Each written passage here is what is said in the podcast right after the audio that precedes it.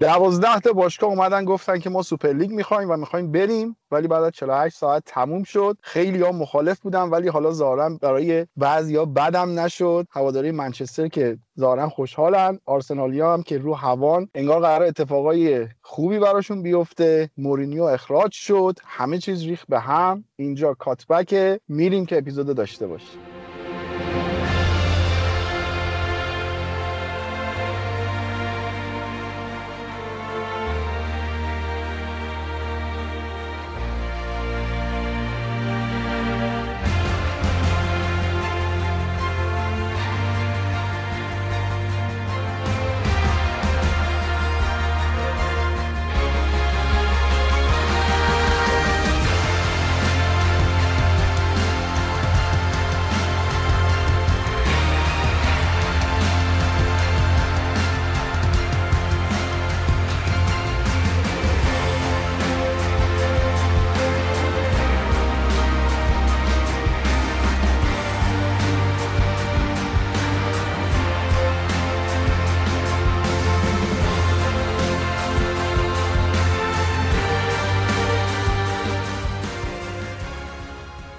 آهنگ لیگ برتر شنیدیم ولی حالا صرفا قرار نیست درباره لیگ برتر صحبت بکنیم. یه مقدار بحثمون بازتره اما خب داستانای لیگ برتر یک مقدار توش بیشتره. یکم شلوغیم امشب. محمد نوپسند علیرضا جوادی علی عباسی و نوید خورم خورشید منم که ارادتمند شما عابد راهدار هستیم. از سمت راست شروع کنیم که مخالف ترین مخالف سوپر لیگ آقای نوپسند خیلی مخلصی. آقای نوپسند خواهش می‌کنم شما بحث رو شروع نکنید. ببینید برادر ایجابی بحث رو شروع کنید تا ما نقد هامون رو مطرح کنید اون کسی که می‌خواد ازش دفاع کنه باید شروع کنه به استدلال. برادر من اجازه من می‌خوام ازتون که های جوادی شروع کنن بگن که چرا اصلا باید این تغییر اتفاق میافتاد و چرا این تغییر مثبته. توپ رو نندازید تو زمین یار من استثناا امشب من و محمد نوپسند یار هستیم و قرار نیست دعوا کنیم. خب پس بذار اصلا این کارو بکنیم. آقای جوادی شما یک پرسپکتیوی از قضیه به ما بده که اصلا چی بود قرار بود چی بشه؟ این چیزی که همه یک شمای کلی از قضیه می‌دونن اصلا چقدر به اون واقعیت نزدیکه؟ یه توضیح کلا به ما بده اصلا چند چندیم اینجا. سر چی قرار بحث کنیم؟ خب سلام به شنوندگان. نوید محمد عابد و علی. مخصوصا نوید باز هم تاکید می‌کنم خیلی طوفانی شروع کرد. اما بریم سری سراغ اصل مطلب. مسئله سوپر لیگ دو هفته قبل اصلا یک طوفانی در فوتبال اروپا شکل یک کودتا در واقع که تایمز برای اولین بار خیلی موثق و جدی گفت که سوپر لیگ تا ساعت دیگه اعلام میشه. پنج تیم انگلیسی که حالا اون تیم ششمی که اضافه شد منچستر سیتی به اضافه سه تیم اسپانیایی و سه تیم ایتالیایی یک رقابت جدیدی رو شکل میدن. خب این شوکه کننده بود با اینکه حالا نه زمزماش به صورت طرحی که شفاف اعلام بشه که این یکی از bug های سوپر لیگ بود. ولی از سالهای قبل شنیده می‌شد نیویورک تایمز مخصوصا با خبرنگارشون طارق پنجا اگر درست اسمش تلفظ کنم و اسمیت خیلی تاکید داشتن روی مسئله مثلا تابستون قبل یعنی تابستون 2019 که یه طرحی داره شکل می‌گیره. ولی خب این یک بیانیه در نهایت منتشر شد که گفت ما یک رقابت با 15 تا تیم ثابت که برای 23 سال بعدا اعلام شد. تشکیل میدیم و پنج تیم متغیرن و اینها در قالب دو گروه با هم رقابت می‌کنن. دو گروه ده تیمی سه تیم برتر مستقیم میان. تیمای چهارم پنجم هر گروه پلی آف بازی می‌کنن و در نهایت هم دیگه مراحل حذوی برگزار میشه. اما بودی که از همه جالب تر بود و طبیعتا باشگاه ها رو مشتاق برای حضور در این رقابت کرده بود این دو مسئله بود. یک تعداد بازی های مهم بیشتر میشه که حالا شاید ای رو جذب کنه و ای رو ناامید کنه چرا که روی لیگ ها اثر می‌ذاره.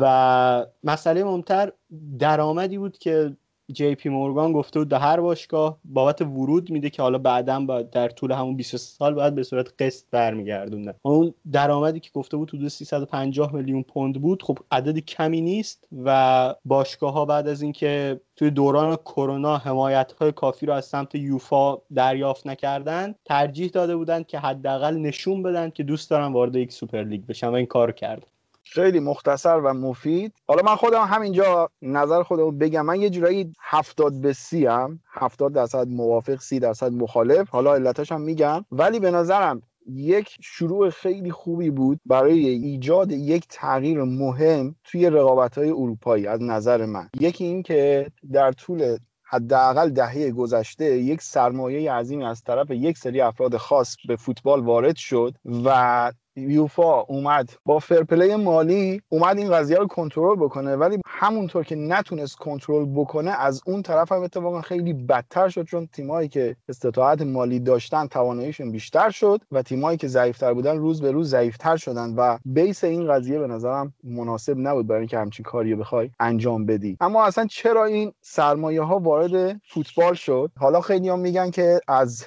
بازی منچستر و رئال مادرید این قضیه اتفاق افتاده. ولی من فکر می‌کنم سرمایه ها خیلی زودتر از این از شکلگیری لیگ برتر انگلیس ورود علنی سرمایه به فوتبال شکل جدی به خودش گرفت و دیگران بیشتر موج سوار این قضیه بودن. ولی اما اگر قبول بکنیم که اون مدل مدل خوبی بوده و می‌شد به نظرم بحث کرد درباره شکل بازی ها اگه یه مقدار شاید میگم یه سری bug هایی داشتن توی پروژهشون که خیلی زود این پروژه میشه گفت شکست خورد. اگر یک مقدار این قضیه revise بشه به نظرم می‌تونه ایده جذابی باشه. چون همین الانش تعارف نداریم. این همه از ما دارن انتقاد می‌کنن که آقا چرا برای چمپیونز لیگ اپیزود نمیدیم و ما خودمون میگیم که دور گروهیش که جذاب نیست. بعدا از دور حذفی اپیزود میریم. ما خودمون داریم به این قضیه اعتراف می‌کنیم که بازی از حالت جذابیتش خارج شده و به نظرم یک طرحی حالا نه سوپر لیگ ولی میشه یک فرمت جدیدی مسابقات به خودش بگیره. هم تیما از نظر مالی مرتفع بشن هم اینکه بازی ها به نظرم کیفیتش برگرده به روال سابق.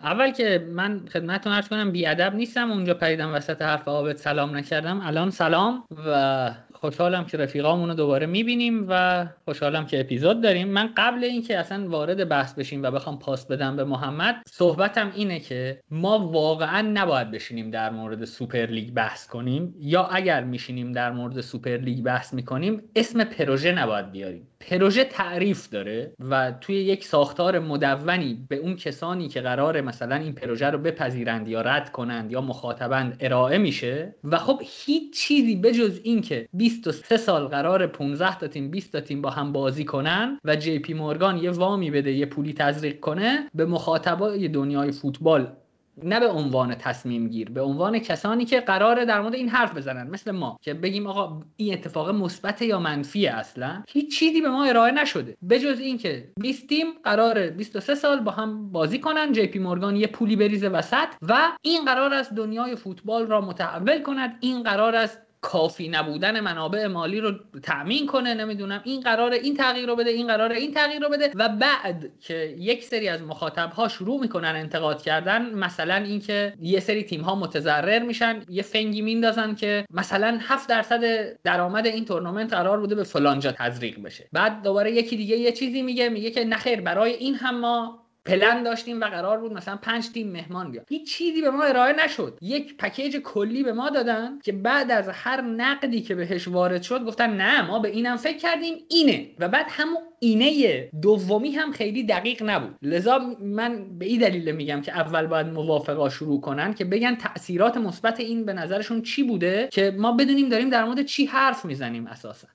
من قبل از اینکه بحث رو شروع کنیم یکی از اساسی ترین نقد هایی که به سوپر لیگ و رفتار مالک ها یا مدیرها میشه رو می‌خوام همینجا جواب بدم و موضعم رو در قبالش مشخص کنم که گفته میشه اینا با سوپر لیگ می‌خوان رو گندهایی که خودشون زدن یه سرپوشی بزنن و فرصت بیشتری برای گند زدن پیدا کنن. ببینید نمیشه تاتنهام بارسلونا اتلتیکو مادرید یونایتد اینتر یوونتوس رئال مادرید آرسنال لیورپول میلان چلسی و یه باشگاه دیگری که یادم رفت منچستر سیتی بیان و دوازده تا مدیرشون گند بزنن و در نهایت همشون هم بخوان فرار کنن. این اصلا است... چه باشگاهی هم یادت رفت؟ منچستر آره. سیتی رو هم یادت آره. رفت.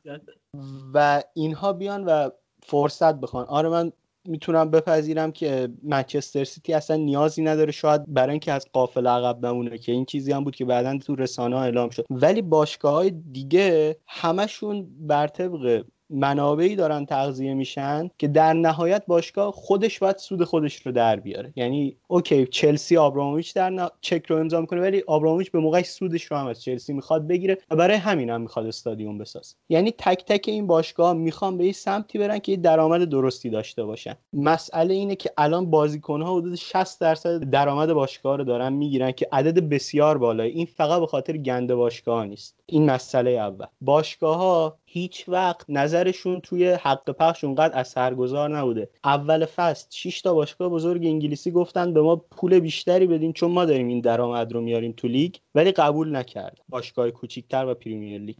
حالا این مسائل در کنار یک نکته دیگه هم که در آخر بگم اوکی بارسلونا بدترین مدیریت رو بین همین این تیما داشته. اوکی اما پس بقیه چرا ناراضی‌ان چرا اتلتیکو مادرید ناراضیه؟ مثلا گلیزرها وام میدن پس چرا یوونتوس ناراضی نمیشه این تعداد باشگاه بزرگ از یک روند ناراضی باشن و استدلال هم این باشه که اینا می‌خوان رو گند خودشون فقط یه ماله‌ای بکشن. این واقعا حرف غیر منطقیه یعنی حرف اینه که کل تاریخ فوتبال کل که نه حالا 90 درصد تاریخ فوتبال باشگاهی از یک روندی ناراضی‌ان و دلیل نمیشه که فقط دلیلشون این باشه گند بکشن روی کارهایی که خودشون کرد.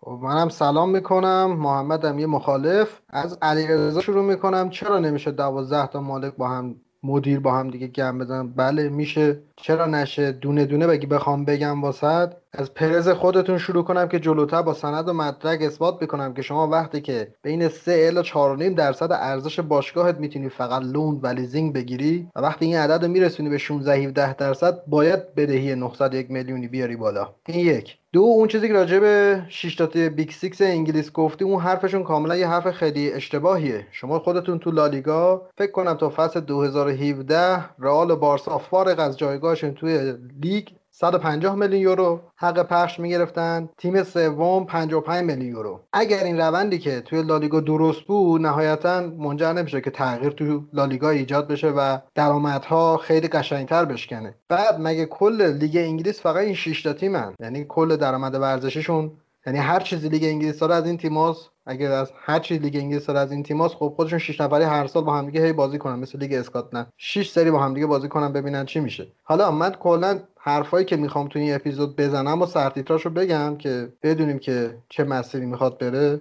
اولین چیزی که باید بگم اینه که فوتبال کلا نیاز به تغییر داره. نه فقط توی فرمت برگزاری مسابقات اصلا تو خودش هم نیاز به تغییر داره نظر من. از اینکه تایم مفید فوتبال 57 الی 62 دقیقه است و این همه تایم پرتی داره. تا روند بازی ها که کلا اصلا قابل پیش بینی شده خصوصا بازی تیم‌های بزرگ با تیم‌های کوچیک که یه تیم توپو می‌گیره و خیلی قضایای دیگه سرعت بازی خیلی پایینه که خیلی بحثش مفصله. بحث دوم بحث فساد تو یوفا که اون بدیهیه و به نظر من اینکه یوفا فاسده دال بر این نیست که حالا ایده سوپرلیگ ایده خوبی باشه. یکی از بزرگترین مخالفت های من سومیش اینه که هدف این دوازده تا تیم چیه و چه تأثیری می‌ذاره روی اروپا. به نظر من اگر سوپرلیگ شکل گرفت دوازده تا تیم به شدت پولدار داشتیم و حداقل 800 تا باشگاه حرفه‌ای تو سطح اروپا نیمه حرفه‌ای می‌شدن. توی اقتصادشون کاملا به فروپاشی می‌رفت و حس می‌کنم این چیز چیز حداقل عادلانه ای نیست توی نه فقط فوتبال توی زندگی.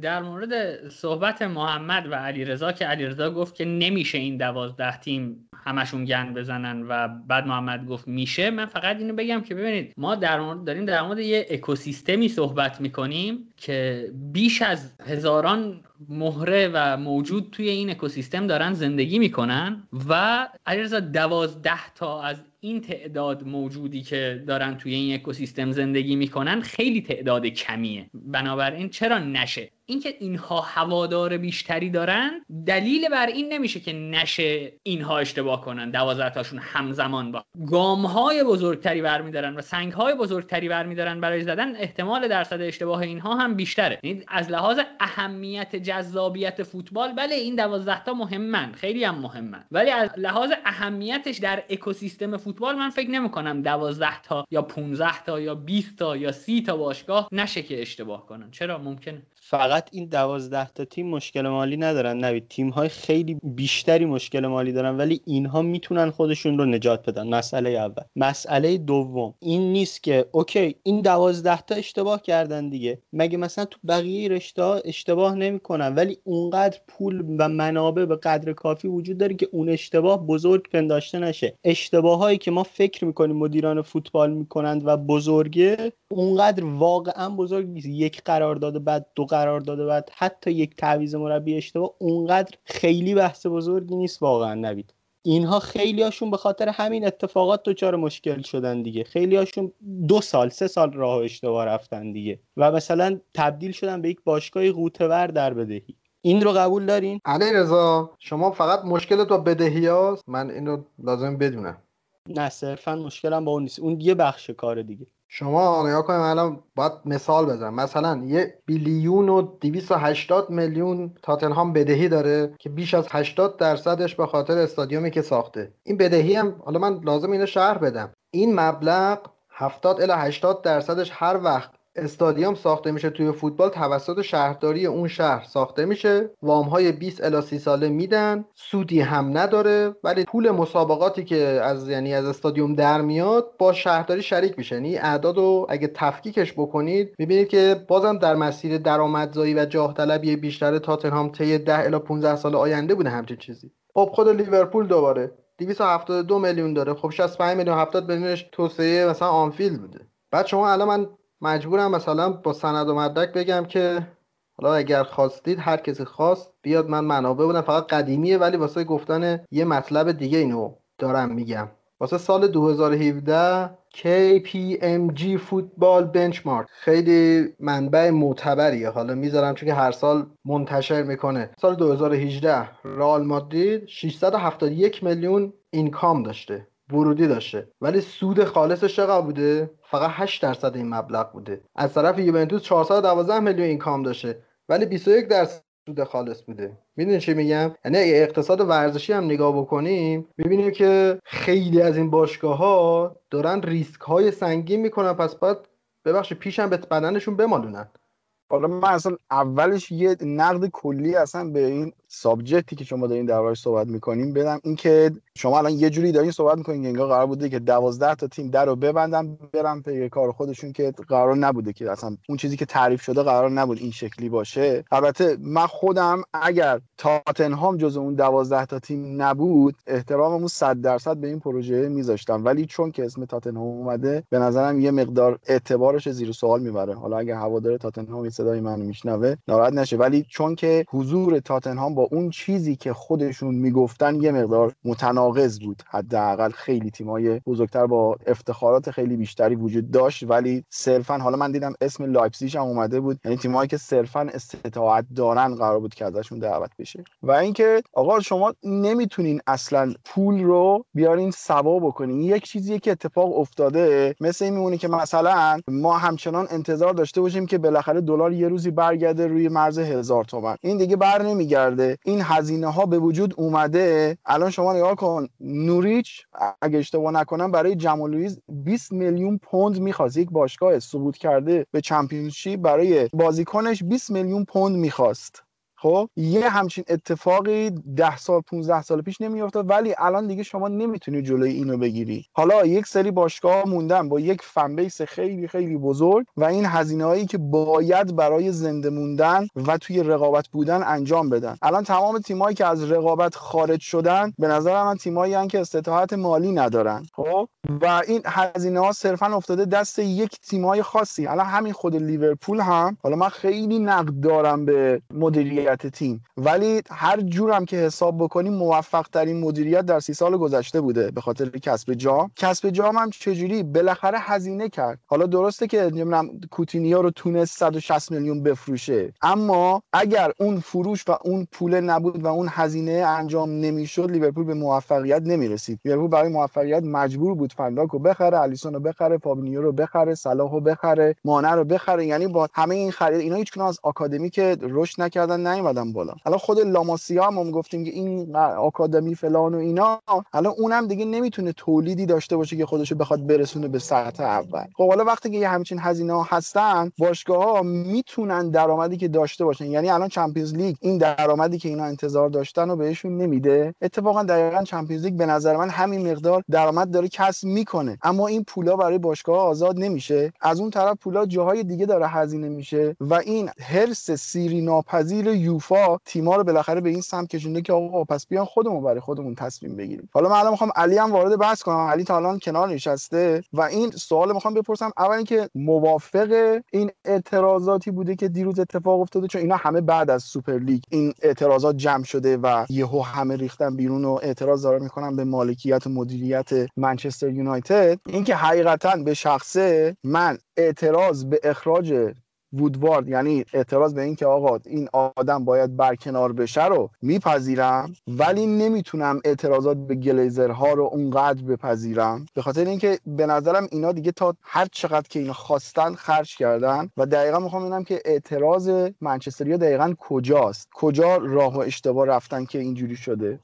اول سلام می‌کنم خدمت شنوندگان کاتبک. در مورد اعتراضات می‌تونم بگم که خب کاملا موافق بودم قاعدتا. مسئله من با گلیزرها من اینجوری باید براتون باز کنم که من با اینکه اینها کاملا هیچ چیزی از فوتبال نمی‌فهمن مشکل دارم. یعنی وقتی که اینها روزی که باشگاه رو خریدن داشتن میپرسیدن که این توپ که الان می‌رفت سمت گل یعنی چی؟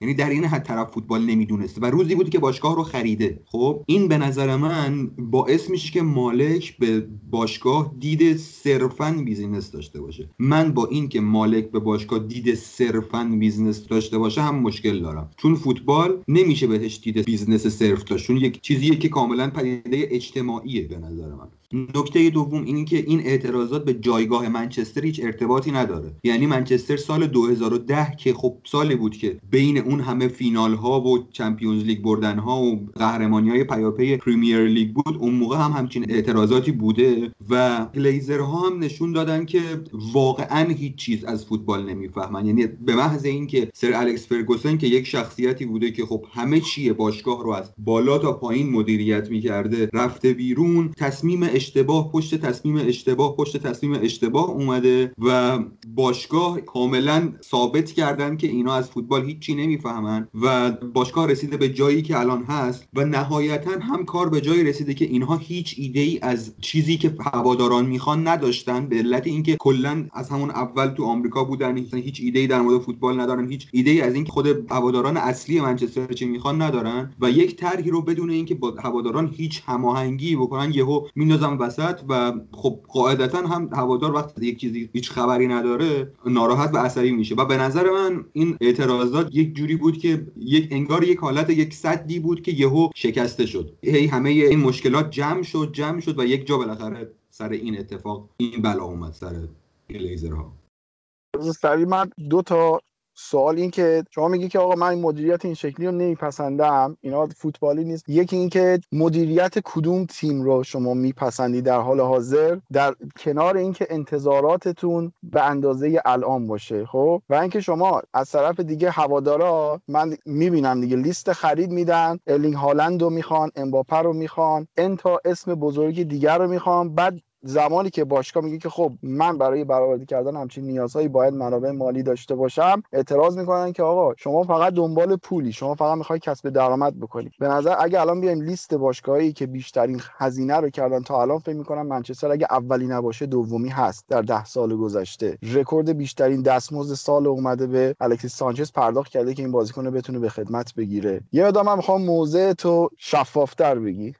نمونه مدیریت من واقعا می‌تونم لیورپول رو مثال بزنم واقعا که باشگاهی که عملا بدهی نزدیک صفر نه من اصلا من آدمی نیستم که مخالف سوپر لیگ باشم. موافقش هم نیستم. من کاملا یک چیز دید بینابینی دارم. خب مشکل اصلی هوادار با گلیزر هم اینه که الان باشگاه کلی بدهی داره. این هزینه هایی که شده از حساب باشگاه برداشته شده. یعنی این گلیزرها از جیب خودشون خرجی نکردن. از باشگاه دارن سودشون رو می‌گیرن. ارزش باشگاه رفته بالاتر. و از جیب خودشون چیزی نداشتن. صرفا برند منچستر کلی پیشرفت داشته این چند وقت سوداوری داشته و این سوداوری برای تیم هزینه شده به علاوه این سودی که خود گلیزرها داشتن و به علاوه یک مقدار زیادی الان بدهی که به اسم باشگاه هستیم وسط در راستای حرفای علی من اینو بگم که منچستر یکی از بیشترین و بزرگترین سهم از درآمد ورزشی داره و نسبت خرجش به این سهم و این استک بزرگ خیلی کمه. من حس کنم علت نارضایتی هوادار یونایتد همین باشه.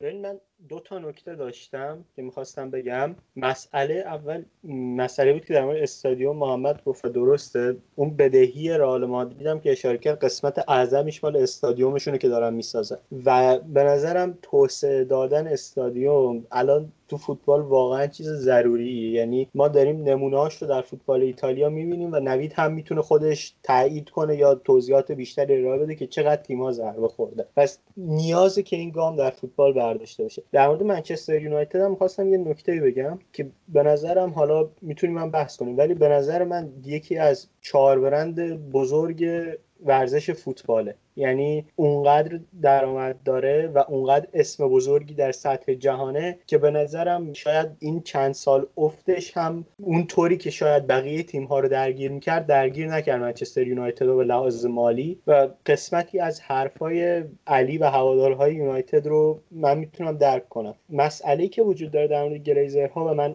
حس می‌کنم منطقی هم است که حالا من خوندم چند جا اینه که اینا هوشمندانه خرید نمی‌کنن یعنی اینکه مسئله نیست که شما لزوما چند میلیون تو مارکت خرج می‌کنی چند میلیارد خرج می‌کنی. مسئله اینه که شما می‌تونید دو تا خرید کنی مثل آلیسون و فنداک که گرون باشن و در عین حال به دردت بخورن. می‌تونی بازیکن ارزون تر بخری مثل محمد سرا که کلاس جهانی باشه ولی به دردت بخوره مانه رو بخری. این دست بازیکن ها رو می‌تونی بخری ولی تو همین بازه می‌تونی الکسیس سانچز رو هم بخری. می‌تونی به انتا پارامتر مهم تو ورزشت اهمیت ندید. اینها شاید منچستری ها رو خیلی ناامید بکنه نسبت به مدیرانشون که تا حدی هم حق داره درسته ولی حالا من میگم که اتفاقا الان دقیقا زمانیه که این خریدهای بدون فکر و اینا رو کاملا قبول دارم و اصلا من یه جورایی میگم که بازار انگلیس و یه مقدار خود منچستریا مقصرن که به این سمت کشیده شده. اما حالا از دید حالا من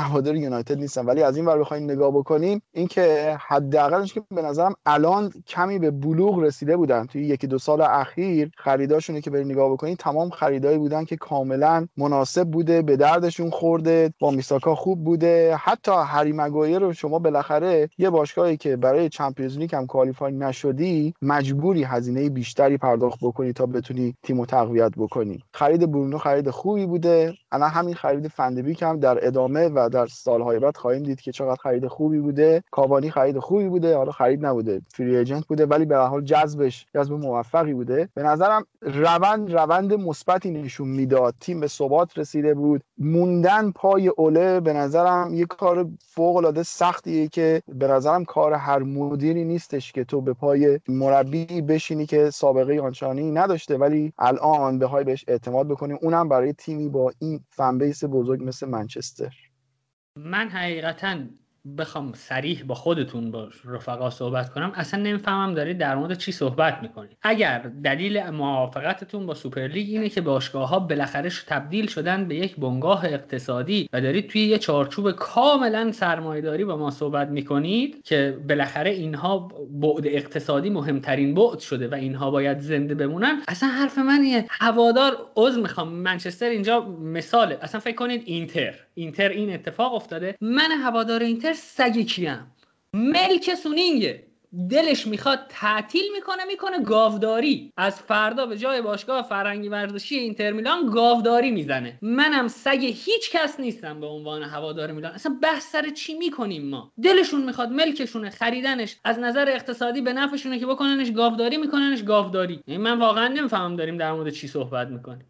خب نوید دقیقا به خاطر همین حرف خودت که الان طرحهای پنجاه به علاوه یک و اینا داره مطرح میشه دیگه که بخش ورزشی و مردمیش برجسته تر بشه. این طرح پنجاه به علاوه یکی که تو آلمان داره اجرایی میشه علت این که اینقدر ازش انتقاد میشه به خاطر پنجاه به علاوه یکش نیست. به خاطر اینه که ورود سرمایه دار رو بلاک می‌کنه. شما همین طرح رو با ورود سرمایه دار میکس بکن یک طرح فوق العاده میشه. 50 به علاوه یک سهم میفته دست مردم سهام می‌خرن هیئت مدیره ورزشی. مدیریت میشه 49 درصدش. انقدر سرمایه وارد بشه که باشگاه پویا بیان بالا. که کسی که واقعا فوتبال و فوتبالی پیگیری می‌کنه و فوتبال براش مهمه این وسط یه جایگاهی داشته باشه. و یعنی اگر غیر از این باشه دقیقا میشه حرف نوید. میگه مالمه دقیقا همین کارو می‌خوام باش بکنم. من یه نکته رو بگم. اگر اون پنجاه و علاوه یک مثلا در انگلیس اجرایی بشه هر سال منچستر یونایتد قهرمان میشه. لیورپول و آرسنال میشن دورتموند. چلسی و سیتی و حالا انتر باشگاهی تاتنهام و اینا میشن مثلا یه سری تیم وسط جدولی. این طرح زمانی جواب میده که کسی واقعا مشتاق باشه کسی نمی‌خواد 49 درصد بخره. اگر مثلا هوفنهایم هم اون تونسته آی هوپ دور بزنه به خاطر اینه که اون دست بالا رو تو تصمیم داشته. یعنی به اون 49 درصد راضی نشده. پس 50 به علاوه یک تیمی که در حال حاضر هوادار بیشتری داره تیمی که قدرت بیشتری داره قدرت بیشتری هم پیدا می‌کنه. یعنی بدون تعارف میگم منچستر یونایتد هر سال قهرمان لیگ میشه. یعنی این نکته رو میگم و پاشم وای میستم. و تیم های خوب دیگه مجبورن فروشنده بشن. البته من یه نکته بگم. این مسئله بحث ما نیست. یعنی من اصلا مدل جایگزینی ندارم. من صرفا میگم که اگر قرار ما باشگاه رو به عنوان یک مل... یعنی موافقتمون با سوپرلیگی که بازم میگم اصلا نمی‌دونیم چیه. یعنی عابد علیرضا و همه افرادی که در مورد این قضیه صحبت می‌کنن میگن باشگاه ها وضع مالیشون خرابه. باید یه تغییری صورت بگیره در نتیجه ما از سوپرلیگ استقبال می‌کنیم. من نمی‌فهمم سوپرلیگ پولش رو می‌خواد از کجا در بیاره. بابا اون پولی که قرار ابتدائا تزریق بشه که وامه. سوپرلیگ با کجا با کجا قرارداد بسته برای حق پخش؟ سوپرلیگ برنامه های درآمدزاییش چیه؟ ما در مورد هیچی اطلاعات نداریم. من نمی‌دونم اساسا باید در مورد چی صحبت کنیم. ضمن اینکه ضمن اینکه همین سوپرلیگ یه فرصت بسیار خوب رو سوپرلیگ و طمع آقای آنیلی از سری آ گرفت که آمازون پرایم اومده بود با یه طرح مدون و مشخص برای خرید حق پخش سری آ و موش دووندن تا این توافق صورت نگیره. توافقی که می‌تونست درآمدهای تیم‌های اول دوم سوم سری آ رو تا 200 میلیون افزایش بده. تعهد داده بود که در ساخت ورزشگاه اگر بتونن با دولت ایتالیا با شهرداری ها کنار بیان بهشون پول تزریق کنه. همچین چیزی رو زیر سوال برد. من میگم که یعنی این طرح نامشخص مثل هندونه دربسته سوپرلیگ یه سری فرصت های موجود مثل همین داستان آمازون پرایم و سری آ رو از سری آ گرفت. ببینید این مدل نامشخص تنها مدل موجود برای تغییر فوتبال نیست و این مدلی که نمی‌دونیم چیه ما الان داریم در مورد این حرف می‌زنیم میگم بحث رو به سمت جایی که یوفا فاسده نمی‌دونم روح فوتبال که حالا توی بحث های که مثلا توی توییتر شد با این کلمه به تمسخر می‌گرفتن که مثلا نگران روح فوتبال هم. بله نگران روح فوتبال هم هستیم ولی مسئله که من نمی‌فهمم که سوپرلیگ چیست؟ اینکه 20 تا تیم با هم 23 سال بازی کنن مدل اقتصادی که تضمین کننده موفقیت باشه نیست. مدلی که آمازون پرایم به سری آ ارائه داد بود. اگر هم ممکنه من اشتباه کنم که میگم بود ولی اگر بگم بود یکی می‌تونه بیاد بزنه تو دهنم بگه به این دلیل به این دلیل به این دلیل اینجاهای طرح نمی‌خونه با دنیای واقعی. و ممکنه ضررده باشه. ما همچین data یی از سوپرلیگ در دست نداریم. و من موافقت با چیزی که ازش دیتا نداریم رو به هیچ وجه تو کتم نمیره من فقط یه نکته به حرفای نوید اضافه کنم. اونم اینه که حتی سیستم تصمیم گیریشون هم سیستماتیک نیست. یعنی میگم ما دوازده نفر 15 نفر دور همدیگه جمع میشیم. اون پنج تا تیمو خیلی مستبدانه یا بر اساس یه چیزی میاریم بالا. یعنی اصلا کلا ساختار درستی هم تو تصمیماتشون چیزی که من تحقیق کردم پیدا نکردم تو حرفاشون.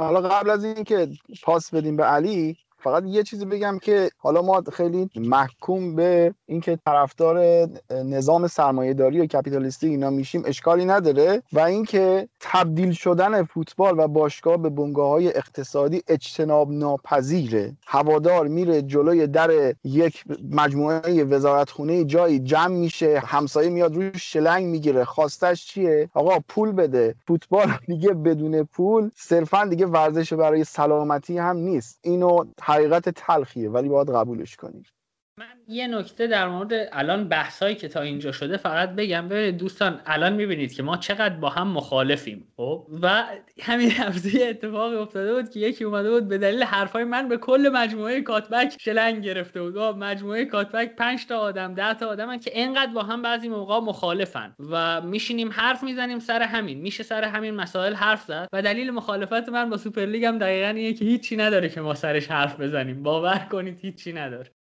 عابد من موافقم که باید باشگاه ها اقتصادی بشن و پول بیاد توش. ولی خب ما تعریفمون فکر از اقتصاد اشتباهه. اقتصاد یعنی مدیریت سرمایه نه سوداوری صرف. هدفش سوداوری هست. الان باشگاه ها اگه چشم انداز بزنن دو سال ما سوداوریمون خونسا و منفی میشه. ولی بعدش میاد بالا. این شکلی نیست که اقتصاد همیشه سودآور باشه سودآور باشه سودآور باشه. بلا اینکه الان باشگاه های کوچیکتر هم دارن ضررهای سنگینتر میدن. این 12 تا باشگاه 15 ماه در شرایط تاتنهام و لستر و ویارال و اینن. می‌دونی چی میگم؟ ببین یه نکته رو نوید اشاره کرد که اگر مالکش مثلا گلیزر مالکش چه می‌دونم سونینگه می‌تونه گاوداری کنه. این الان چیز دور از ذهنیه ولی آره با سوپرلیگ دقیقا همینه. یعنی هدفشون هم بدون تعارف بگم. اگر موافقید و این حرف پشیمونتون می‌کنم بکنه چون باید با حقیقت روبرو شید هدف سوپرلیگ قسمتش این بود که از طرفدار که در منچستر زندگی می‌کنه طرفداری که در میلان زندگی می‌کنه طرفداری که چه می‌دونم توی تورین زندگی می‌کنه جدا بشه. و بره مثلا تو طرفداری که تو آمریکا زندگی می‌کنه چه می‌دونم تو یه جایی زندگی می‌کنه که بتونه درست حسابی برای تیمش و بیشتر از این چون اونا هم واقعا دیگه یک سوم درآمد باشگاه رو تامین می‌کنه. بیشتر از این برای باشگاه هزینه کنه. و سیاست باشگاه هم بر این پایه بوده و من به عنوان کسی که تو ایران زندگی می‌کنه خیلی مشکلی ندارم که سیاست باشگاه هم بر نظر هوادار آمریکایی باشه. ولی ممکن هوادار لوکال مشکل داشته باشه و اون هم می‌تونه نظرش رو بگه و محترم برای خودش. پس این حرف نوید تا یه جایی الان نه ولی شاید مثلا اجرا می‌شد اونم مثلا 20 سال بعد منطق مسئله بعدی اینه که محمد این ویارال چه می‌دونم برلی وستام همه اینها به اندازه کافی سود در می آوردن که حتی بتونن یه جهشی کنن رقابت کنن. ویارال که با مثلا تو اون شهر به اون کوچیکی نمی‌تونه بیاد مثلا و الان تو نیمه نهایی لیگ اروپا باشه. یه سرمایه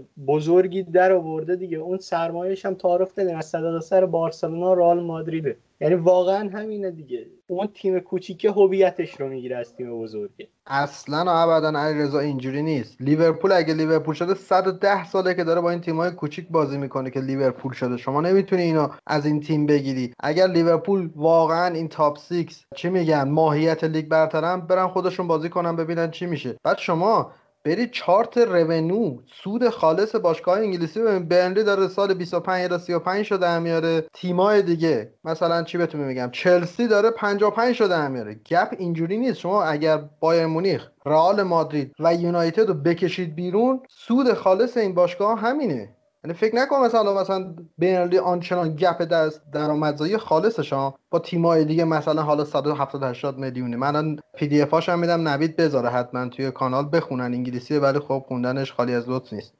محمد رونیو صرفا چیز خیلی قابل اعتنایی برای اینکه باشگاه رو با هم دیگه قیاس بکنیم نیست. بالاخره این کام هم مهمه. اونم باید در نظر بگیریم که چقدر درآمد داشته چقدر خرج کرد داشته. خب؟ و اینکه یکی از انتقاداتی که می‌شد می‌گفتن که آقا رقابت رو از بین می‌بره. خب؟ من اتفاقا میگم که این چیزی که الان هست بیشتر داره رقابت رو از بین می‌بره. اون پکیجی که ما داریم می‌بینیم از لیگایی که داریم دنبال می‌کنیم. الان چه خوشمون بیاد چه بدمون بیاد توی آلمان صرفا رقابتی نیستش که بگیم خیلی جذابه و واقعا آدم رو جذب می‌کنه. توی ایتالیا بالاخره بعد از ده سال یه چیز بالاخره اینتر اومد قهرمان شد. اونم اینتری که قبل از یوونتوس هم همین میلان و اینتر قهرمان بودن. یعنی اگه بخوام برگردی فکر کنم باید برگردیم به سال 2000 که روم قهرمان شد بعد از اون من دیگه حافظم یاری نمی‌کنه که اگه تیمی غیر از میلان و اینتر و یوونتوس قهرمان سری آ شده بودن. اگه بوده منو اصلاح بکنید. ولی بحث جایی خراب میشه که یک لیگی از ناکجا آباد روسیه میاد قهرمانش سید یک چمپیونز لیگ می‌گیره و هر سالم میاد و حذف میشه میره کنار. میریم مثلا تیمای خیلی درجه دو و سه اروپایی از کجا میاریم؟ بعد میاریم می‌ذاریم جلوی تیمای تاپ اروپا میگیم که آقا این رقابت رقابت برابریه. ببین اون رقابت به اون شکل نیستش که تیما جایگاهی که دارن لیاقتش رو داشته باشن. الان تیمایی که میان چمپیونز لیگ به نظر من اصلا لیاقت حضور توی این رقابت رو ندارن چون در سطح اون تیما نیستن و صرفا فقط کیفیت بازی ها رو دارن میارن پایینتر. اینه که روح فوتبال رو داره خراب می‌کنه. من یه نکته بگم دوستان این که می... تاریخ رو از امروز و از اونجایی که خودمون یادمون رو نبینیم و بگیم این طوری است و آن طوری نیست. دلیل این که با مگه نه ویارئال از صدقه سر بارسلونا و رئال مادرید شده ویارئال؟ خب اگه ویارئال و بیلبائو و سگ و خر نبودن خب کسی نبوده بارسلونا و رئال باشون بازی کنه قهرمان بشه هویت کسب کنه. تاریخ چرا تاریخ رو از اون جایی که ما یادمون میاد می‌بینید؟ یه پدیده ای به نام فوتبال یه هویت تاریخی داره که امروز روز شما نمی‌تونی بگی 80 درصدش رو بریزی دور هم همان باقی میماند. بله آنیلی حرف درستی زده در جواب به پاسخ مدیرایی که گفته گفتن اگه شما برید سوپر لیگ فقط از این به بعد شما ستا قهرمان میشید. آنیلی هم حرف درستی زده. گفته 80 سال فقط ما داریم قهرمان میشیم. این حرف حرف درستیه. ولی نمی‌تونی جایگاه بازنده رو شما از اگر داری به عنوان در مورد یک ورزش حرف می‌زنی هویت فرد پیروز از وجود فرد بازنده شکل می‌گیره. نمی‌تونید بگید از صدقه سر اینها بوده. این فوتبالی که ما از امروز داریم بخش زیادیش رو بازنده ها تشکیل دادن. اگر میلانی نباشه که به اینتر ببازه من الان اینجوری لبخند نمی نمی‌زنم. اگر بنونتوی نباشه که دروازه‌بانش به میلان گل بزنه من لبخند نمی‌زنم. بازنده ها اصلا بخش غیر مهمی از دنیای فوتبال نیستن. دقیقا الان می‌رسه به جایی که من میشینم جلوی شما و میگم که آره باید این تغییر اتفاق بیفته. یعنی این جاییه که به نظرم bug ی که این سیستم داشت. حالا علیرضا میگه نه ولی نه من اینجا موزم. اون 20 درصدی که گفتم با سوپر لیگ مخالفم همینجاست که می‌شد این مدل یه جورایی طراحی بشه به این شکل اون بخش رقابتی تری که همه ما مد نظرمون هست هم توش اتفاق بیفته و تیم ها صرفا جایگاهشون امن نباشه. در ادامه صحبت های عابد برای که ما اینجا حرف تکراری نزنیم و گفتیم که پادکست هم معرفی می‌کنیم یه مناظره ای سامان زمانزاده و یه دوستیمون به نام آقای داتیس خاجیان اگه اشتباه نکنم داشتن در مورد سوپر لیگ که توی رادیو فوتبال می‌تونید بشنوید توی همین کست باکس انگلیسی search کنید رادیو فوتبال اونو هم بشنوید حتما. ما سعی می‌کنیم خیلی وارد بحث های اون نشیم مثل نحوه ارائه طرح به هواداران نمی‌دونم اینا. ما داریم سعی می‌کنیم صرفا سر اون چیزایی که فکر می‌کنیم مهمتره صحبت کنیم و بریم سراغ علیرضا. عابد من نمیگم اصلا ایرادی نداشته. ایراد داشته ولی میگم این چیزی که ارائه شده من رو بیشتر از فرمت قبلی و فعلی Champions League راضی می‌کنه. پس من طرف این وای میستم. این مسئله مهمتری بوده فقط این رو قبول دارم. یه نکته هم نوید گفت که OK بازنده ها مهم ولی مهم نیست آقای خورم خورشید که بنونتو گل رو می‌زنه یا ویارئال می‌زنه یا ایبار می‌زنه یا سلتاویگو که ما با دو تاشون هم آخر فصل بازی داریم سرویسمون می‌کنه ولی مهم نیست آقا. یعنی بازنده بازنده است. فوتبال اینجا انتخاب طبیعی رخ داده و این فرایند شکل گرفته و این تیم ها بردن و جایگاه بزرگتری دارن. حالا می‌خوان جداشن جداشن. تورنمنت جذابتری برای من می‌سازن و تورنمنت پولسازتری و احتمال بقاشون بیشتره که تو میگی نمی‌دونی ولی گزارش هایی هست در مورد اینکه پیشنهادهای حق پخش بسیار کلانی داشتن و این ورزشی که من دوست دارم رو احتمالی که زنده نگه داره و جذاب ترش کنه برای من بیشتر می‌کنه. حالا برای تو نمی‌کنه خدا رو شکر. خب من یه نکته دیگه اضافه کنم. اونم اینه که کلا فکر کنم نگاه دوازده تا باشگاه به پدیده کلا اشتباهه. شما الان یه مثال می‌زنم. یه کارخونه دار توی سیستم اقتصادی می‌تونه بگه من سوداوریم واسه سیستم واسه حکومت واسه اون کشور خیلی بیشتر بوده. در نتیجه مالیات که نمیدم هیچی یه پولی هم به من بده. ولی تو دنیای واقعی این شکلی نیست. میان 30 40 درصد ازش مالیات می‌گیرن پخش می‌کنن بین دهکای پایین. الان کاری که این یوفای فاسد که 100 درصد فاسده و بده و آدم ب... اصلا ما تو اینجا دو تا آدم بده داریم. ما اینجا جوکر داریم و بین. اصلا بتمن و آدم خوبه نداریم. اینو باید مشخص بکنیم. یه کار خوبه که یوفا می‌کنه اینه که یه پولی از سیل می‌گیره و به باشگاه های کوچیکتر مثل لودوگورتس میده که بتونن کمپوسشون و این کمپ تمرینشون رو تقویت کنن. استادیوماشون رو بهتر بکنن. فوتبال فقط اینا نیستن. مثلا صنعت موسیقی فقط سلبریتی ها نیست. می‌دونی چه میگم؟ همه اینجا مهمه. این 12 تا باشگاه اگه طبق نظر علیرضا عابد حالا بیان بالا ما 800 تا باشگاه داریم که نیمه حرفه‌ای میشن. 1200 تا 1500 تا باشگاه نیمه حرفه‌ای داریم که کاملا آماتور میشن. اینا رو چیکار می‌خواد چجوری می‌خواد جواب بدید؟ جواب نمیدن. خب محمد اصلا مسئله ایه که جواب اینه که شیرا برن اونجا زندگی کنن آهوی نباشه بخورن. و مثلا چه می‌دونم دقیقا به هم ریختن یه اکوسیستمیه. و دلیل اینم که من میگم طرحی وجود نداره همینه. یعنی درست سرمایه‌دارها الان متاسفانه مهمترین ارکان جامعه هستن. ولی خب تضمین سودسازی سرمایه‌دار هم بدون کسی که بشه استثمارش کرد ممکن نیست. شاید ممکن باشه در فوتبال ولی برای این ممکن شدنه باید یک طرحی به ما بدن بگن آقا ما مثلا چه می‌دونم جهش ژنتیکی تو آزمایشگاه آهو میاریم اینا بخورن. هیچی وجود نداره که ما سرش بحث کنیم. و در مورد حرف محمدم که میگم من قبلا هم گفتم خیلی از نبردهای تاریخ نبرد خیر و شر نیست نبرد شر و شره. من در واقع پرز و آنیلی و اینا رو اصلا آدمهایی نمی‌بینم که دلشون به حال فوتبال بسوزه. و بعد مسئله اینجاست که مایی که مسخره میشیم با کلمه‌ای مثل روح فوتبال و آره برید پاریس سن می‌خواد از روح فوتبال دفاع بکنه و اینا. اگر پرز می‌گفت که من می‌خوام سودسازی بکنم و اصلا لق بقیه هم کردن. هیچ مهم نیست. نکته اینجاست که اینها دارن با شعار نجات فوتبال میگن بابا شا... اینان که دارن شعار نجات فوتبال میگن. ما که نشستیم داریم فوتبالمون رو نگاه می‌کنیم. حالا از بازی های بین شیر و شیر هم بیشتر لذت می‌بریم. میگم بازم من میگم هیچ چیزی نداریم که سرش بحث کنیم. صرفا هر نقدی که از طرف مخالفان این قضیه که عمدتا هم میگم ما در نهایت مهم هم نیستیم و ما نشستیم توی کسافت ترین قاره از دنیا توی کسافت ترین منطقه از این قاره توی کسافت ترین نقطه از اون منطقه داریم در مورد یه پدیده ای صحبت می‌کنیم که هیچ چیش به ما ربطی نداره. اما این پروژه پروژه ای بود که هر چیزی ازش اومد بیرون یک گمان زنی بود که در مقابل نقد اون آدم مهما مطرح شده خب ببینید من در ادامه بگم که حرف هایی که الان قراره بزنم اینو نمیگه که من کاملا موافق سوپر لیگم کاملا چیزم. ولی الان چون حس می‌کنم یک مقدار داره به سمت اون ور ترازو داره میره من دارم سعی می‌کنم یک مقدار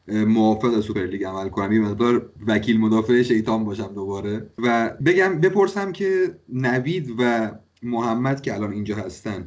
بیایم برگردیم به واقعیت. الان توی دنیای فوتبال دو تا باشگاه هستن سیتی و پاریس سن که براشون اصلا مهم نیست سودآوری. براشون صرفا تصویری که تو ذهن آدم ها می‌سازن مهمه و هر چقدر بخوان خرج می‌کنن و قانونی که وجود داره به نام fair play هم بر روی اینها apply نمیشه. هر چقدر می‌خوان بر روی بازیکن خرج می‌کنن بازار رو خراب می‌کنن و خب افرادی مثل پرز افرادی مثل حتی بارتومئو افرادی مثل مثل حتی رومنیگه اینها افرادی هستن که خب نظام حالت دموکراتیک دارن که باید یک سری مردم رو راضی نگه دارن. خب مجبورن که یک مقدار خرج کنن از چیزی که دارن بیشتر خرج کنن که صرفا بتونن با اینها رقابت کنن. همه اینها یک حالت دومینو شده که الان داره این باشگاه های بزرگ به سمت ورشکستگی میرن. این ورشکستگی باشگاه بزرگ باعث میشه که اینها پول هایی که تا الان می‌دادن به باشگاه کوچیک نرسه اینها هم نهایتا به ورشکستگی می‌رسن و واقعا فوتبال از بین میره. یعنی با این وضعیتی که الان هست فوتبال داره به سمت نابودی پیش میره. خب؟ شما باید یک راه حلی پیدا کنین. و راه حلی که پیدا می‌کنین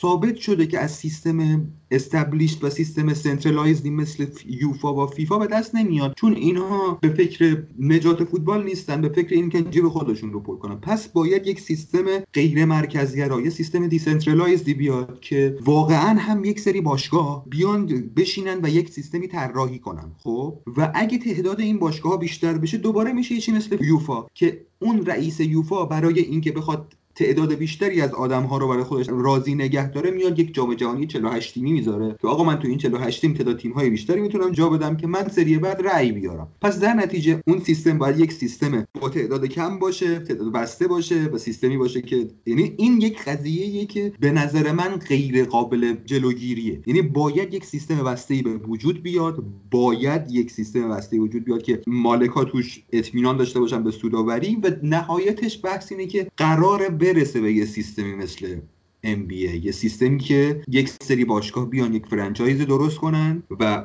همگی با همدیگه برن بالا و همگی با همدیگه بیان پایین. و نهایتا این چیزیه که اگه نباشه به نظرم فوتبال واقعا به سمت نابودی میره. کما اینکه همین امسال هم نگاه کنین توی چهار تا تیمی که رفتن نیمه نهایی چمپیونز لیگ دو تا تیم کاملا توسط کشورهای نفتی تصاحب شدن. یک تیم توسط یک سرمایه داری که دوباره به باشگاهش به چشم سود نگاه نمی‌کنه به نظر من. و یک باشگاه دیگه هم رئاله که این وسط با هزار تا بدبختی و قرض و قوله و من بمیرم تو اینا رسیده به نیمه نهایی Champions League. یعنی من بحث اینه که این قضیه غیر قابل جلوگیریه و وضعیت من به نظر من الان اینجوری شده که وضعیتی که الان داریم سمتش میریم خیلی وضعیت بدتریه که وضعیتی که سوپر لیگ رقم می‌زنه.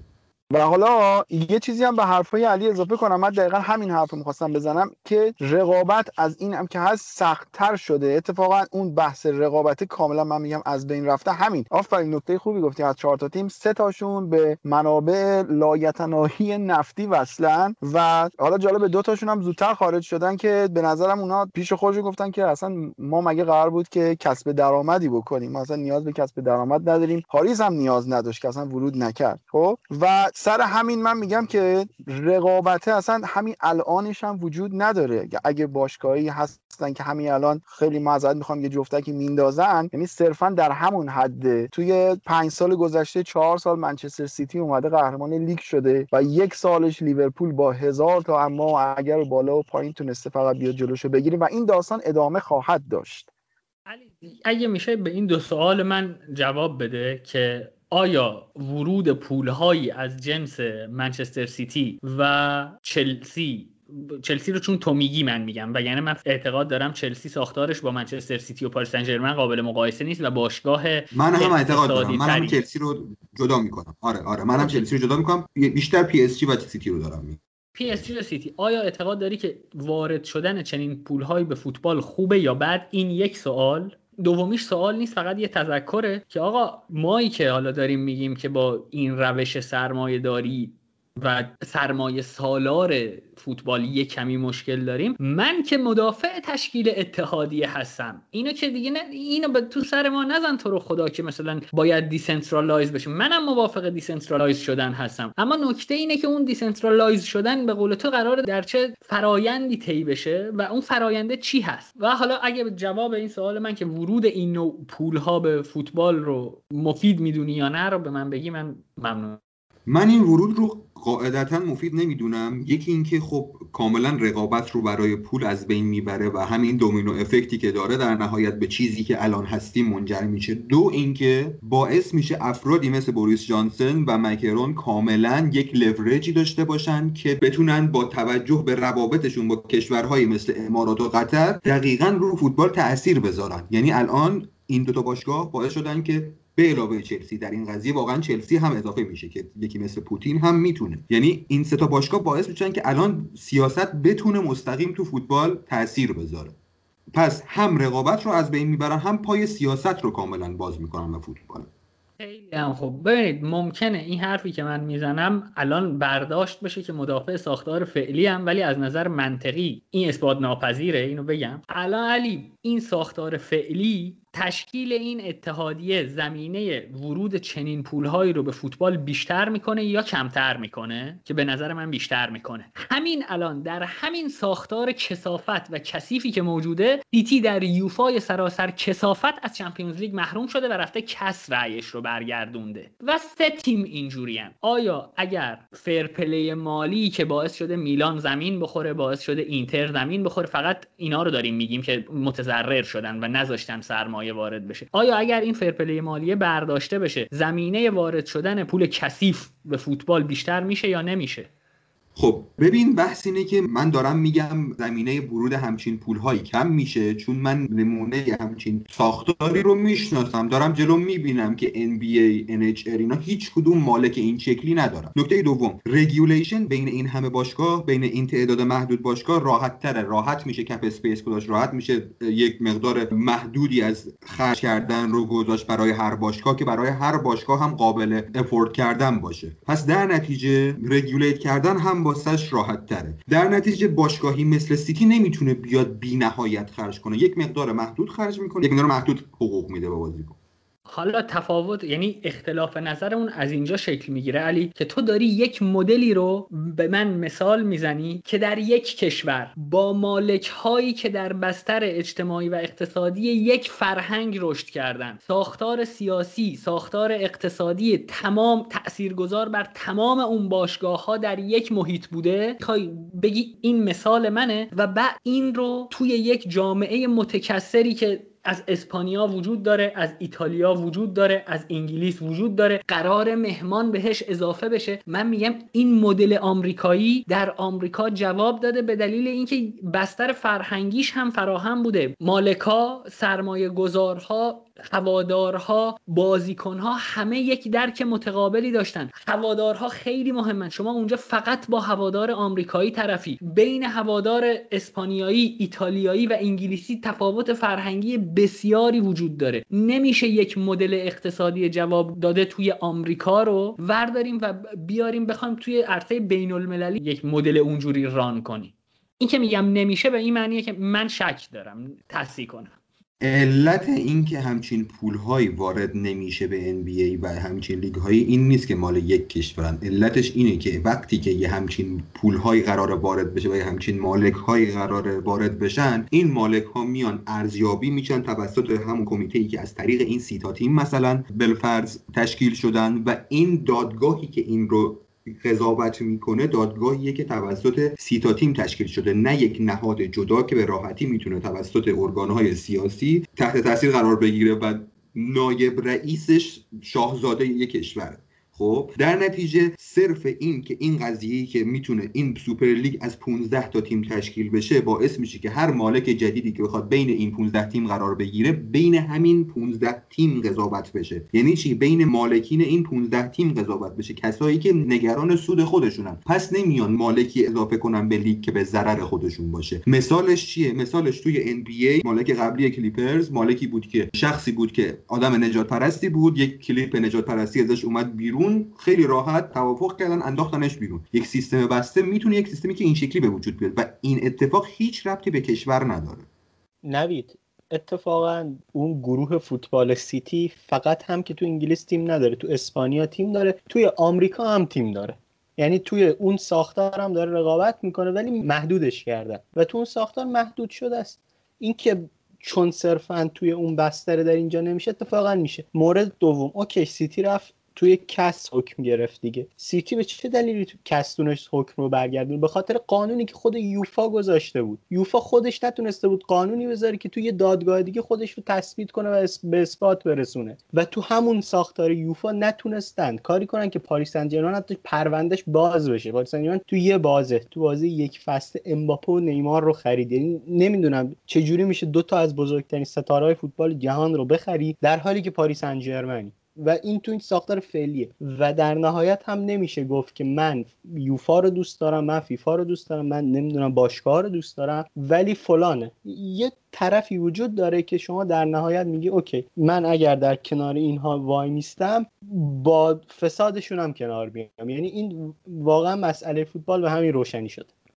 مشکل هم الان رضا الان scale کردن شما هم مشکل داره. شما دارید از فساد سه تیم مینالید. scale ی که دارید و اون به قول علی اتحادیه ای که می‌خواد تشکیل بشه این سه نفر رو هم دعوت کرده. طبیعیه که طبیعیه که این در 48 ساعت فرو میپاشه.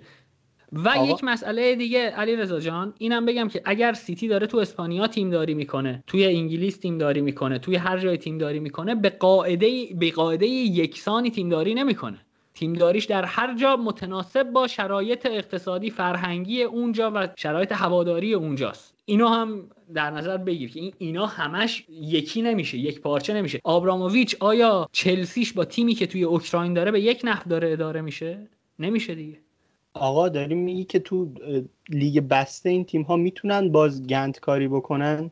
ولی خب سیتی نمی‌کنه تو اون لیگ. مسئله روشنه. آقا اینها تک تک اتفاقا سر صورت های مالی سوپرلیگ خیلی مسئله خوبی بود. آقا یه salary cap داشت 55 درصد. شما غلط می‌کنی مثلا به لیونل مسی حقوق 100 میلیونی میدی وقتی نمی‌تونی. شما تو این ساختار هیچ چیزه ساختار فعلی اتفاقا هیچ چیز مشخص نیست. همه دور می‌زنن و همه هم میگن احترام می‌ذاری. و این وسط یه عده دیگه فقط خراب میشن. از اون سه تا تیم دعوت شده اوکی. ولی اون سه تا تیم در کنار دوازده تا تیم دیگه قضاوت میشن. اون سه تا تیم رو دوازده تا تیم دیگه می‌تونن نظر خدا بدن که پدرت رو بیامرزه علی رضا خدا و اون سه پدرت تا رو تیم باید قوانین رو بپذیرن. این مسئله خیر. خیلی مهمتریه. چرا؟ اینجا هدف. مشخص میشه. اینجا اتفاقا هدف مشخص میشه. شما وقتی که سه تیم رو که مشکوکن به مشکوکن که نه متهمن به تزریق پول کثیف به فوتبال وارد اتحادیه ای می‌کنی هدفت نیست که اون ستا رو محدود کنی. هدفت اینه که با استفاده از همین سه تیم جمعیت بزرگتری بسازی که بتونی حقی بگیری که پول کثیف تو هم بتونی تزریق کنی. اینو دیگه بابا داریم سر یک مسئله روشن ببین. صحبت می‌کنیم علی. ببین بحث اینه که بحث اینه که اینا دارن این سه تیم رو میارن توی این رقابت که رگولیتشون کنن. خیلی منطقیه. و در نهایت ساختار این لیگ جوریه که از طریق ارگانهای قدرت نمیشه روش تاثیر گذاشت. در نتیجه این ساختار لیگ جذابیتش برای کشورهایی مثل قطر و امارات کمتر میشه. همین. نه خیر من فکر می‌کنم که دارن این سه تیم رو وارد می‌کنن به دلیل اینکه زورشون بیشتر بشه چرا اگر سیتی می‌دونست regulate میشه پاری... پاریس سن ژرمن که نیومد. اگر سیتی می‌دونست regulate میشه و قراره پول کمتری خرج کنه و مثلا چه می‌دونم توی یه جامی که نتونه از اعت- اعتبار فعلیش هم داشته باشه چرا باید چنین کاری کنه؟ مگه نمیگید داره الان سی پروژه سیتی بهبود تصویر امارات در جامعه بین المللی دیگه؟ این که با هم سر این که اختلاف نظر نداریم که.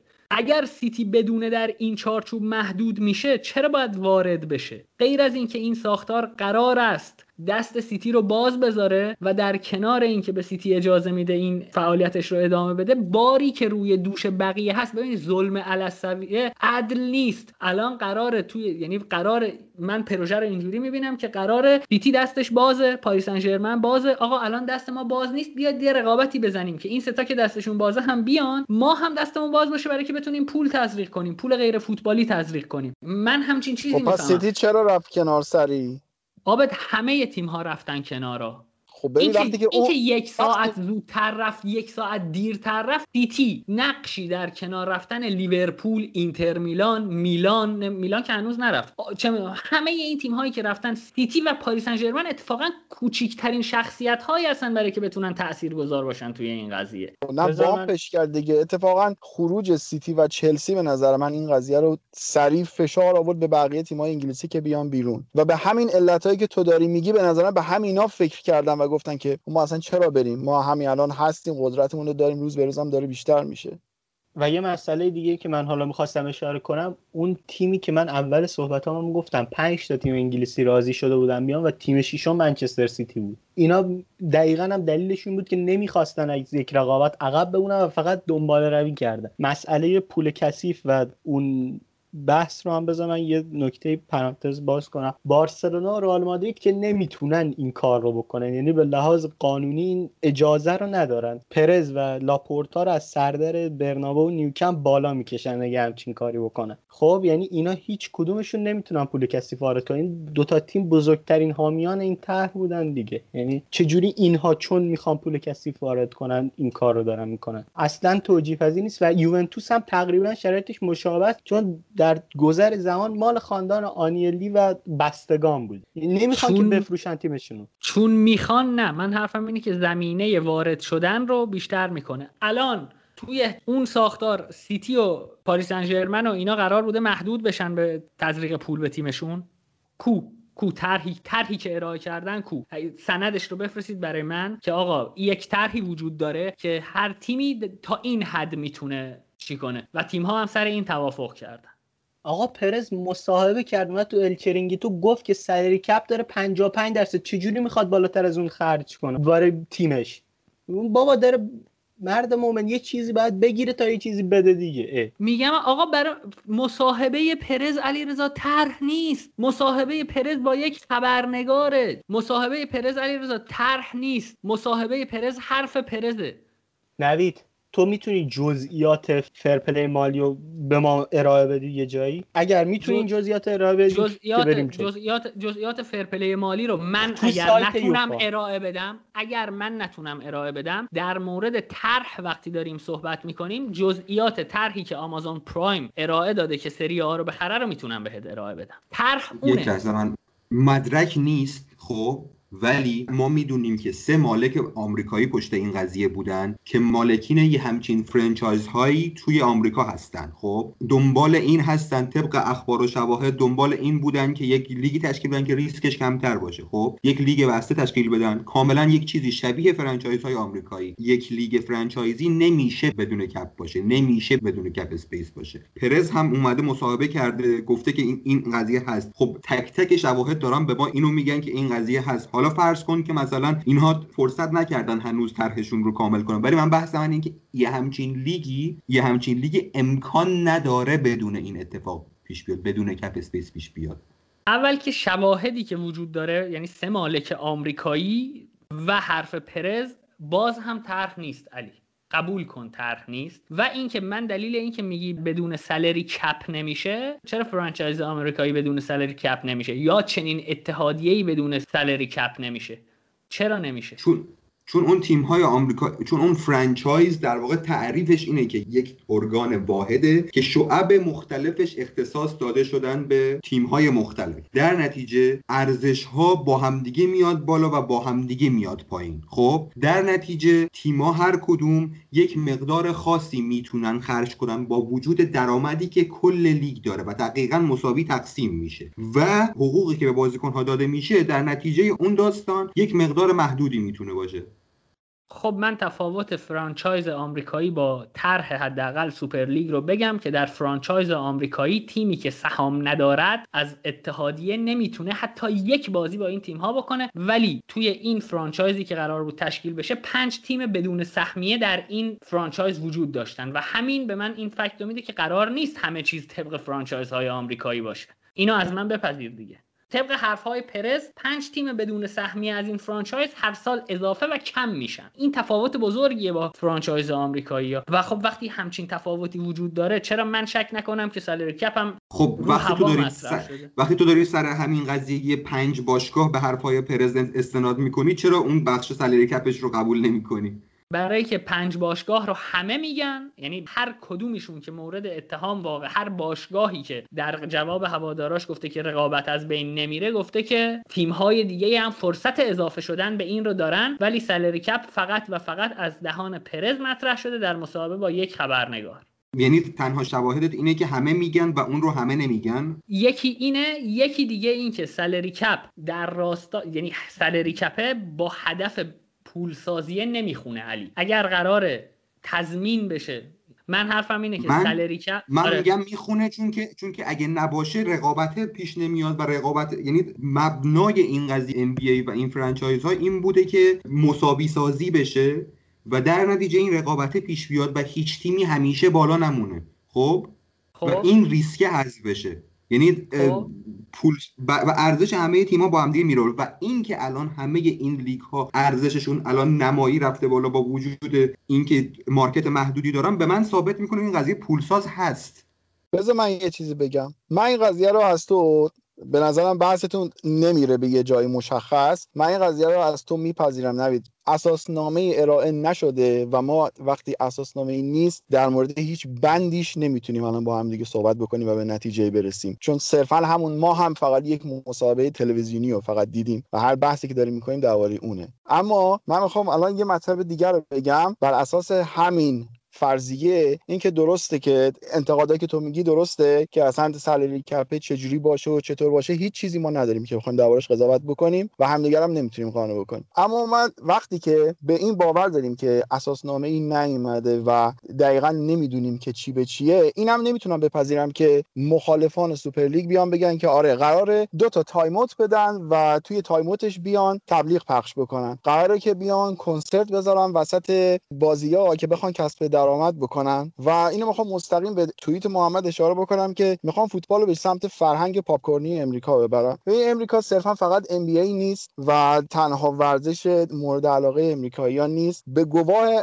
علی می‌تونه شهادت بده که بورینگ ترین ورزش دنیا یعنی بیسبال توی امریکا فوق العاده ورزش پرطرفداریه و اونجوری نیستش که امریکایی‌ها بشینن و منتظر این باشن که صحنه به صحنه بپرن هوا و خوشحالی بکنن. اصلا این چیزو کاملا من رد می‌کنم. ورزش های محبوبشون بیسبال هم هست. همین به قول تو اون زباله ای که با دست تو برمیدارن بهش میگن فوتبال اون هم جز ورزش های فوق العاده محبوبه و اصلا به این شکل نیستش. و منم نمی‌تونم اینو بپذیرم که آقا اینا می‌خوان فوتبال بکنن. 60 دقیقه اینا می‌خوان وسطش دستشون انگشت بیلاخشون رو بچسبونن و timeout بگیرن و اونجا تبلیغ پخش بکنن صرفا برای اینکه کسب درآمد بکنن. البته آب درستش بود که بذاری من ادعا کنم بعد مطرح کنی. من پاسخ علی رو در مورد اینکه چرا حرف پرز در مورد پنج باشگاه رو میپذیرم و در مورد salary cap نمیپذیرم یه توضیح بدم. من هیچ کدوم از این دوتا رو هم در واقع نمیپذیرم. حرف من اینه که این دوتا با هم تناقض هم داره. شما مگه salary cap گذاشتن کار راحتیه که بگی ما salary cap می‌ذاریم بعد پنج تا تیم که شعبه هم ندارن؟ پنج تا تیم که صاحب سهام در این لیگ نیستن میان بازی می‌کنن با ما و اونا هم مثلا اونا تکلیف salary cap اونا چی میشه؟ اونا باید ساختار اقتصادیشون رو برای یک سال که می‌خوان بیان توی سوپر لیگ شرکت کنن با salary cap مثلا سوپر لیگ همسان کنن. حرف من اینه که تمام این پکیج ناهمگونه ناهمخوانه. یک پکیجی ارائه شده که سرش به تهش پنالتی می‌زنه. اون چیزایی رو که حتی اصلا بیا مصاحبه پرز رو بحث قرار بدیم. اون پنج تا تیم قرار چجوری اضافه بشن؟ پنج تا تیم قرار ساختار اقتصادیشون رو مثلا از سه سال قبل بهشون بگن که شما باید سل... مگه میشه توی یه سال مثلا شما دستمزدهایی که به بازیکنات میدی رو با یه ساختار دیگه همخوان کنی که بتونی بیای اینجا شرکت کنی؟ من حرفم اینه سر این طرح داره به تهش پنالتی می‌زنه. فکت های ارائه میشه بند های ارائه میشه که این بندها مشخصا 12 تا 15 تا مدیر چی سرش به توافق نرسیدن. اگر به توافق رسیده بودن منتشر می‌شد. اینو قبول داری که ناهم خونه این دوتا با هم یا نه؟ اینکه salary cap وجود من داشته باشه؟ اینکه salary cap وجود داشته باشه و 5 تا تیم اضافه بشن. okay salary ببین شما وقتی یه ساختاری تشکیل میدی که انقدر درآمد داشت قاعدتا درآمد این 15 تا تیم قرار به صورت خیلی زیادی از بقیه تیم ها بیشتر باشه. خب؟ و salary cap ی که پیش میاد از ماکسیموم چیزی که اون تیمایی که می‌خوان وارد بشن به این لیگ می‌تونن پیشنهاد بدن چیز بیشتریه. خب؟ خب؟ به در نتیجه تیمی که میاد اونجا یه قانونی واسش تعیین میشه که آقا شما از این مقدار بیشتر از این مجموع بیشتر بازیکنات نمی‌تونی حقوق بدی. برادر تو اگه... این که میشه این که میشه دعوای دو تا طویله ما علی جان. یعنی چی؟ آقا چجوری چجوری اینها می‌خوان برای چجوری پنج تا تیمی که قرار اضافه بشه که روح رقابت رو قرار بود اینجوری حفظ کنن دیگه که نه بسته نیست و تیم ها هم اضافه میشن. چجوری تیم ها باید انتظار دارن که تیم ها اضافه و کم بشن؟ بین ساختار فاسدی که اونور وجود داره که خیلی پدستگی اصلا بده یه تحمیل می‌کنه به تیم ها برای یک سال بیان خودشون رو با اینها همساز کنن و برگردن. چجوری امکان داره؟ ممکنه یک سری حالا فرض کن یه سری کوالیفیکیشن وجوده که مثلا طرف تو لیگ داخلی خودش ببره مثلا خب. به چی می‌خواد نه نه نه نه اصلا اصلا منظورم ساختار اضافه شدن نیست. منظورم مکانیزم باشگاهداریه بالاخره این تیم ها دارن میرن توی یه فرانچایزی که نوع دیگری از باشگاهداری رو تجربه کنن. این رو که نمی‌تونی از آقا... این رو که نمی‌تونی نفی آقا جان که اصلا اعلام نشده که نوید جان اعلام نشده. اصلا شاید قرار نبوده که اون باشگاهی که اضافه بشن جز این سالری کپ باشن. شاید قرار بوده که باشگاهی که اضافه بشن صرفا یه بودجه محدودتر از تیمایی که وجود دارن بهشون داده بشه که فقط صرفا تو این رقابت ها کمک کنن. من فکر کنم اجازه محمد هم وارد بحث بشه. شاید بمب هسته ای زد. شاید آمریکا حمله کرد به مثلا خب اروپا. اروپا رو با خاک یکسان کرد. میگم اساس خب ما... اعلام نشد. خب، ببین آخه بحث اینه که بحث اینه که یعنی بحث اینه که من اساس بحثم برای اینکه یه همچین چیزی لازمه اینه که آلترناتیو چیزی که الان هست ناگزیر به نابودیه. در نتیجه یه همچین چیزی باید باشه.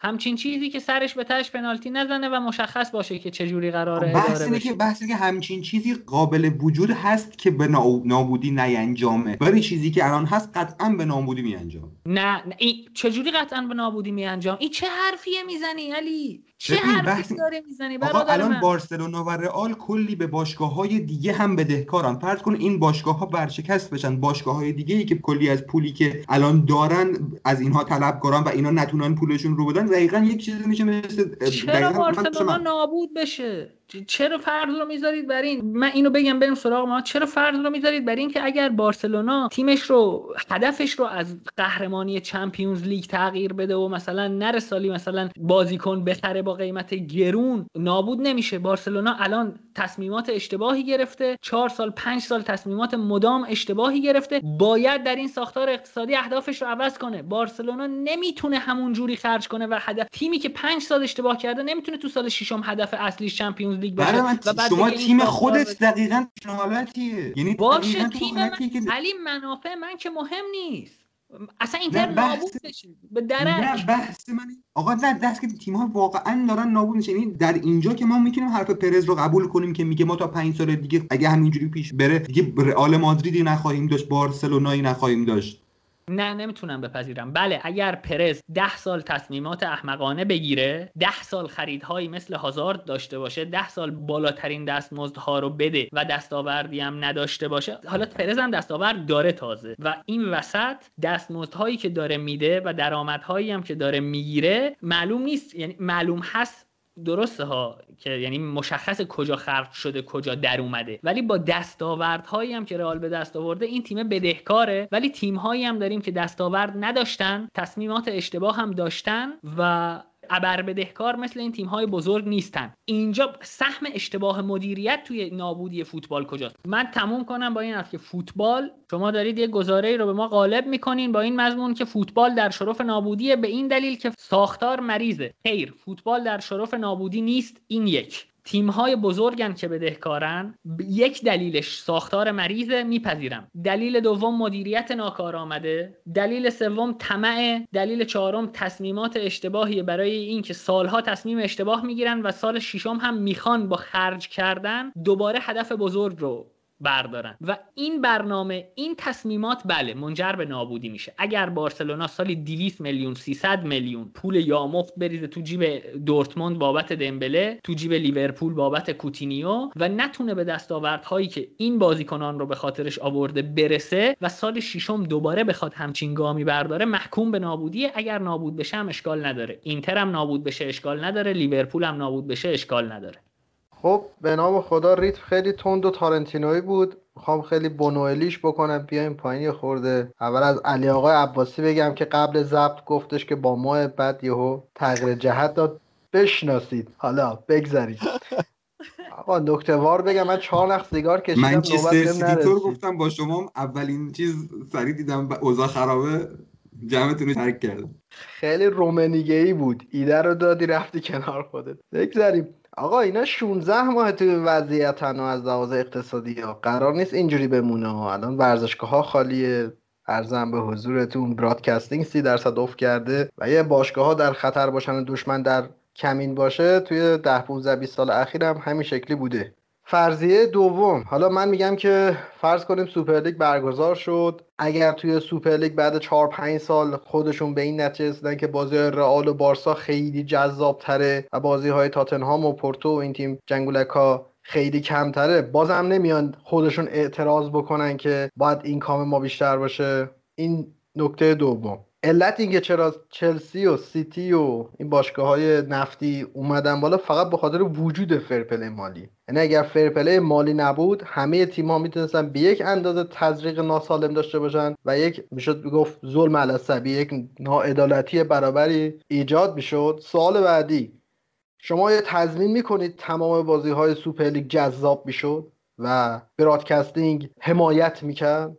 اگه هوادار استقبال نکنه نیاد بلیت بخره نیاد هزینه سالانه دیدن این بازی ها رو بده این سوپرلیگ چه شکلی میشه؟ اون موقع تکلیف لیورپول چی میشه؟ اینا رو بگی تا من راه حل خودم هم ارائه بدم برای حسن ختام اول یه نکته بگم در مورد قسمت آخر صحبت های نوید که اگر پرز اینقدر تصمیم اشتباه بگیره پرز سه سال پشت سر هم قهرمان چمپیونز لیگ شد. اگر یک سال که بارسا قهرمان چمپیونز لیگ شد رو کنار بذاریم میشه چهار سال در پنج سال قهرمان چمپیونز لیگ شد و تیمش در چنین وضعیت مالیه پس اینکه هر حرفی نسبت به فلورنتینو پرز و رئال مادرید زده میشه رو باید بذاریم کنار که جانبیه. به این باید فکر کنیم که فلورنتینو پرز موفق‌ترین باشگاه اروپا در ده سال گذشته رو داشته بدون هیچ تردیدی. یعنی این رو اگر این باشگاه مشکل مالی داره و 11 تا باشگاهی که من اول بحث پیش بینی کردم به اینجا می‌رسیم و اون بحث رو مطرح کردم. اونها این مشکل مالی دارن و فقط مثلا تو باشگاه موفق بایرن مونیخ این مشکل رو نداره که می‌تونه کل لیگش رو تاراج کنه و یک لیگ تک قطبی بسازه. این یعنی مشکل بسیار فراتر از این حرف و حرف علی درسته که داره. همه چیز خراب میشه. اگر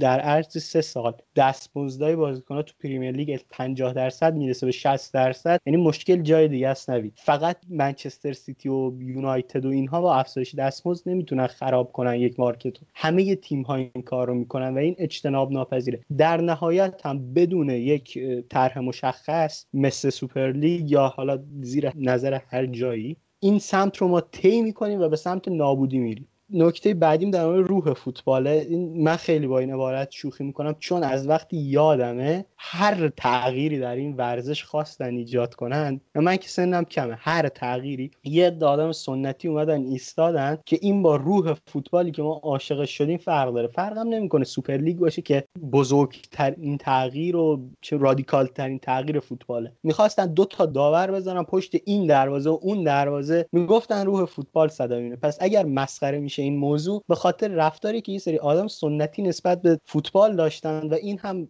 با هر مسئله و هر موضوعی که ادامه دار باشه ادامه دار خواهد بود. گارد رو خودتون مطرح کردید نگید ما نگران رو فوتبال نیستیم. جذابیت فوتبال داره همه ما مهم مسئله بعدی که محمد گفت اینها نمیان اعتراض کنن که پول بیشتری بگیره. این دوازده تا تیم فعلی اتفاقا این بحث رو مطرح کردن که مثلا بارسلونا رال پول بیشتری بگیرن. یعنی مثلا سی میلیون در این حد تو مثلا 700 میلیون اینجوری. 30 میلیون اینا پول بیشتری بگیرن چون برندهای ورزشی بزرگتری هستن. ولی مثلا اتلتیکو مادرید که اتفاقا خبرش هم منتشر شد که خیلی از تیم ها نمی‌فهمن چرا این تیم اینجاست. بیاد پول کمتری از بقیه بگیره. پس یعنی این طرحیه که حساب شده است. و قرارم نیست در سوپر لیگ هیچ اختلاف سطحی نباشه. قطعا اختلاف سطح هست و وجود داره و خواهد داشت. این مسئله اول یعنی okay ولی اونقدری نیست که یک و یک تیم بازی که سرمایه گذاری فوق العاده بیاد به یک جهش بزرگ بکنه. حرفای من تمام شد آقا مخلصم هستیم. امیدوارم ناراحتم نشده باشید. آقا امیدوارم ناراحت نشده باشید. یعنی چی؟ برای چی باید ناراحت بشیم؟ مگه مثلا پدر همو کشتیم ننه همو کشتیم؟ صرفا یک اختلاف نظره که در مورد که ریشش هم توی اختلاف جهان بینیه یعنی ما جهان بینی های متفاوتی داریم که داریم در مورد این مسئله اینقدر با زاویه فکری حرف می‌زنیم. اول که من ناراحت شدن رو کلا توی پدیده بحث در مورد فوتبال متوجه نمیشم. حداقل بین خودمون. بعد نهایتا ناراحت بشیم. این که مسائلی که مطرح کردی صرفا فرضه. فرض نمی کنیم که احتمال داره اینجوری بشه. شاید احتمال داره اونجوری بشه. ببین من دقیقا یکی از مشکلاتی که با مخالفین سوپرلیگ دارم اینه که اکثر مخالفت هاشون مخالفت های احساسیه. منطقی نیست. درسته که فوتبال هم یک ورزش خیلی احساسیه و احساسات خیلی توش نقش داره. ولی دلایلی که بیایم بگیم آقا این طرحه اشکال داره به این علت به اون علت به اون. الان دقیقا حرفی که علیرضا می‌زنه دقیقا درسته. به خاطر اینکه با کلمه روح فوتبال مدت هاست داره بازی میشه و الان اگه این کلمه یک سری bug هایی پیدا کرده به خاطر اینکه در جاهای اشتباه استفاده های اشتباه شده. من یه به شما بگم. اگر یوفا نگران باشگاه ها بود نگران روح فوتبال بود تو این وضعیت کثافت کرونا حداقل تورنمنت لیگ ملت های اروپاشو برگزار نمی کرد که حداقل من خودم به شخص باشگاه خودم اینقدر متضرر نمیشه و مدافعش یک سال کل لیگو از دست نمی‌داد و حداقل می‌تونستم امیدوار باشم که برای فصل بعد بتونم سهمیه بگیرم. این یه طرف. و اینم به شما قول میدم که خود یوفا همین الان داره به پروژه سوپرلیگ فکر می‌کنه که یه جوری اینو توی تابستونی جایی توی برنامه ها بذاره بتونه از توش یه پولی چیزی به دست بیاره. چند تا نکته بگم. اولا اینکه حالا من که ادعای روح فوتبال نه تو توییت‌ها نکردم. مثلا به روح خودم اعتقاد ندارم چه به روح فوتبال. نکته ای که هستش اینه که فوتبال اگر بهترین ورزش دنیاست اگه پرطرفدارترین ورزش دنیاست چون صد خورده ای سال به همین شکل مونده. و صد خورده ای سال سینه به سینه نسل به نسل یه چیز دیدن. و اگه قرار بود این سیاست های این شکلی که هی بخوایم shuffle کنیم و ادامه می‌دادن نهایتا شبیه ورزش مثل کشتی می‌شد. نکته بعدی به نظر من اصلا سوپرلیگ جنبه مثبت دیگه هم داره. اولا که یه شوک خیلی خوب به فوتبال وارد کرد که همه ببینن که آقا این دیگه خیلی داره این ورزش boring میشه. هر سال بایرن داره قهرمان میشه پاریس قهرمان میشه یووه داره قهرمان میشه توی اتریش سالزبورگ داره قهرمان میشه. یعنی گفت این دیگه داره به آخر خط می‌رسه. من اینو قبول دارم. نکته خوب بعدی که متاسفانه ادامه نداشت این بود که مردم یه جهت پیدا کردن با یوفا. خیلی این نکته خوبیه. من انتظار داشتم آقای پرزی که خیلی بگم بگم تور میاد اون مصاحبه استنداپ کمدی رو می‌ذاره که شما به عنوان مانیفست بهش استناد می‌کنید که وسطش هر جا کم میاره میگن چرا تاتنهام آوردی؟ میگه چون که هری کین دوست دارم می‌زنه صحرای کربلا. شما وقتی به اون استناد می‌کنید وقتی که این مانیفست پوشالی تا این حد رو هواه منم مجبورم به فرضیه و به ذهن خودم رو بیارم که اگر این شد اون چی میشه؟ اگر اون شد چی میشه؟ نهایتا واسه جنبندی آخر که من حرف دیگه ای ندارم نظر شخصی خودم رو میگم کاملا می‌تونه اشتباه باشه. من این مقاله خوندم از مایکل کاکس که به نظر من خیلی کامل و خوب بود تو Athletic. گفتش که آقا اینا کلا این 15 تا تیم برن برای خودشون بازی کنن از لیگ ها کاملا خارج بشن و اون موقعش واقعا فرضیه فرضیه قشنگیه شما بایرن از بوندسلیگا بکش بیرون.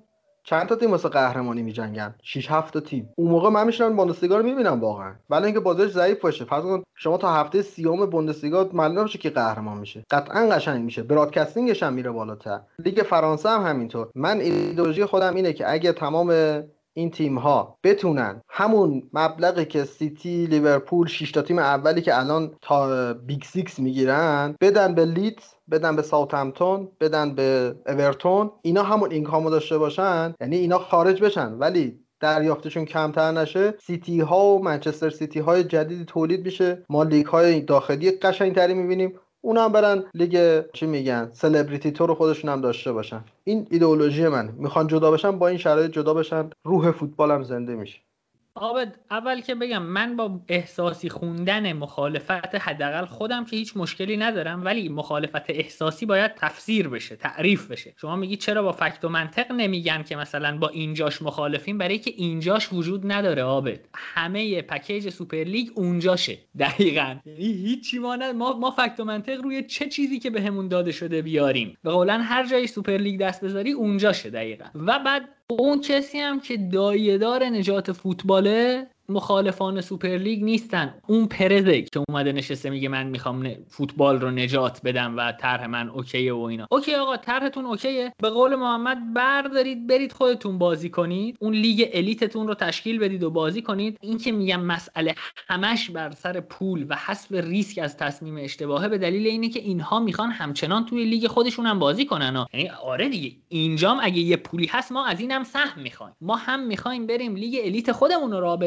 هم شما ما اگه نباشیم فوتبال شما به گه نمیارزه فوتبال شما رو هم رها نمی‌کنیم. میایم اینجا همون سهم broadcasting ی که قبلا می‌گرفتیم هم می‌خوایم. اینجاست که من میگم. این این چیزه هست که فوتبال رو خراب می‌کنه رقابت فوتبال رو خراب می‌کنه و بخشی از اکوسیستم فوتبال رو از بین می‌بره. خب، فکر کنم به نقاط مشترکی رسیدیم. و من می‌خوام حرفمو جمع بکنم. ببین قطعا من نظر شخصی سوپر لیگ با این فرمتی که اول گفتم به هیچ عنوان و هیچ وقت اتفاق نمیافتاد. ولی موافقتم با محمد این که دقیقا این تلنگر رو زد و اگر کمی عمر بیشتری داشت من مطمئنم یوفا با این تیم‌ها کنار میومد به یک فرمت بهتری می‌رسیدن. همه منفعتشون رو میبردن و اتفاقا این خیلی نکته خوبیه که همه یک مقدار یک تلنگری خوردن که واقعا راست میگه. رقابت ها داره کمتر میشه فوتبال داره بورینگتر میشه فقط یه تیمای خاص دارن قهرمان میشن و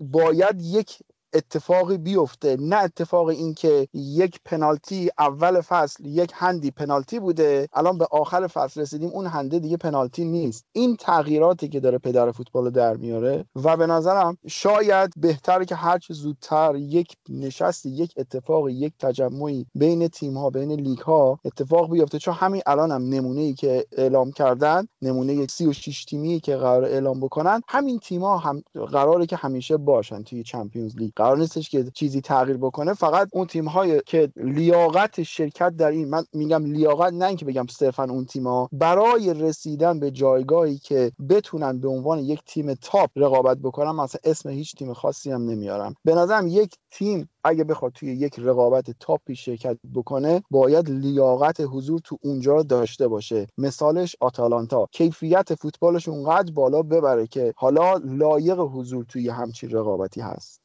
در تکمیل حرفای عابد من بگم که من که جهانبینی موافق اصلا تشکیل اتحادیه و اینهاست و اختیار و قدرت زدایی از نهادهایی مثل فیفا و یوفا. اما جای اشتباهی پا گذاشتن به این دلیل که باز هم دلیل اصلیش طمعه و مایل بودن به بسته کردن حلقه. اگر به جای 20 تیم اینها target می‌کردن لیگ ها رو و با لیگ ها به توافق می‌رسیدن. هم می‌تونستن درآمدهای خودشون رو افزایش بدن هم حلقه بازتر می‌شد و هوادارها اینقد خنج نمینداختن به سر و شکل همچین سوپر لیگی یعنی مشکل... چی target نمی‌کردن لیگ ها رو؟ میگم لیگ ها رو target می‌کردن به جای اینکه 20 تا تیم باشه. سعی کنن به جای اینکه سوپر لیگ تشکیل بدن و تیم های ثابتی باشن لیگ ها رو target کنن برای مذاکره و چیزی شبیه چمپیونز لیگ خودشون رو تشکیل بدن. خب دوباره یک اتحادیه با تعداد زیادی تیم منظورت تشکیل می‌شد دیگه. بله ولی تعداد تیم ها یک دهم می‌شد. یعنی 80 درصد اکوسیستم فوتبال اروپا هست می‌شد. خب تو داری دوباره یک سیستم بسته دیگه.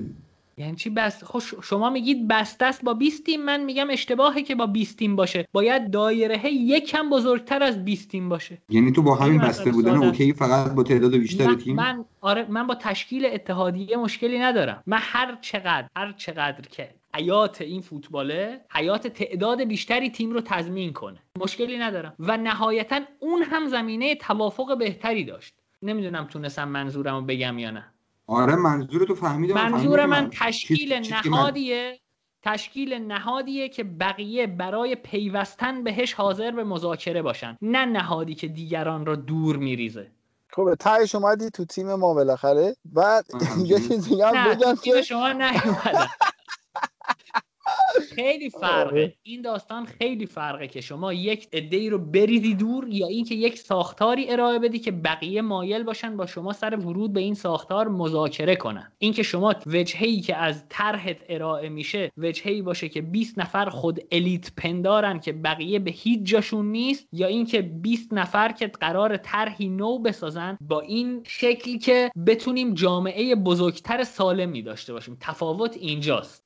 یعنی دلار 25 تومانی رو بکنیم 20 تومن تقریبا. یه چیزی هم میگم که مثال نزن عابد خواهش می‌کنم. نه مثال چون اگه وارد مثال بشیم خیلی دست ما بازه برای که تشکیل کنیم.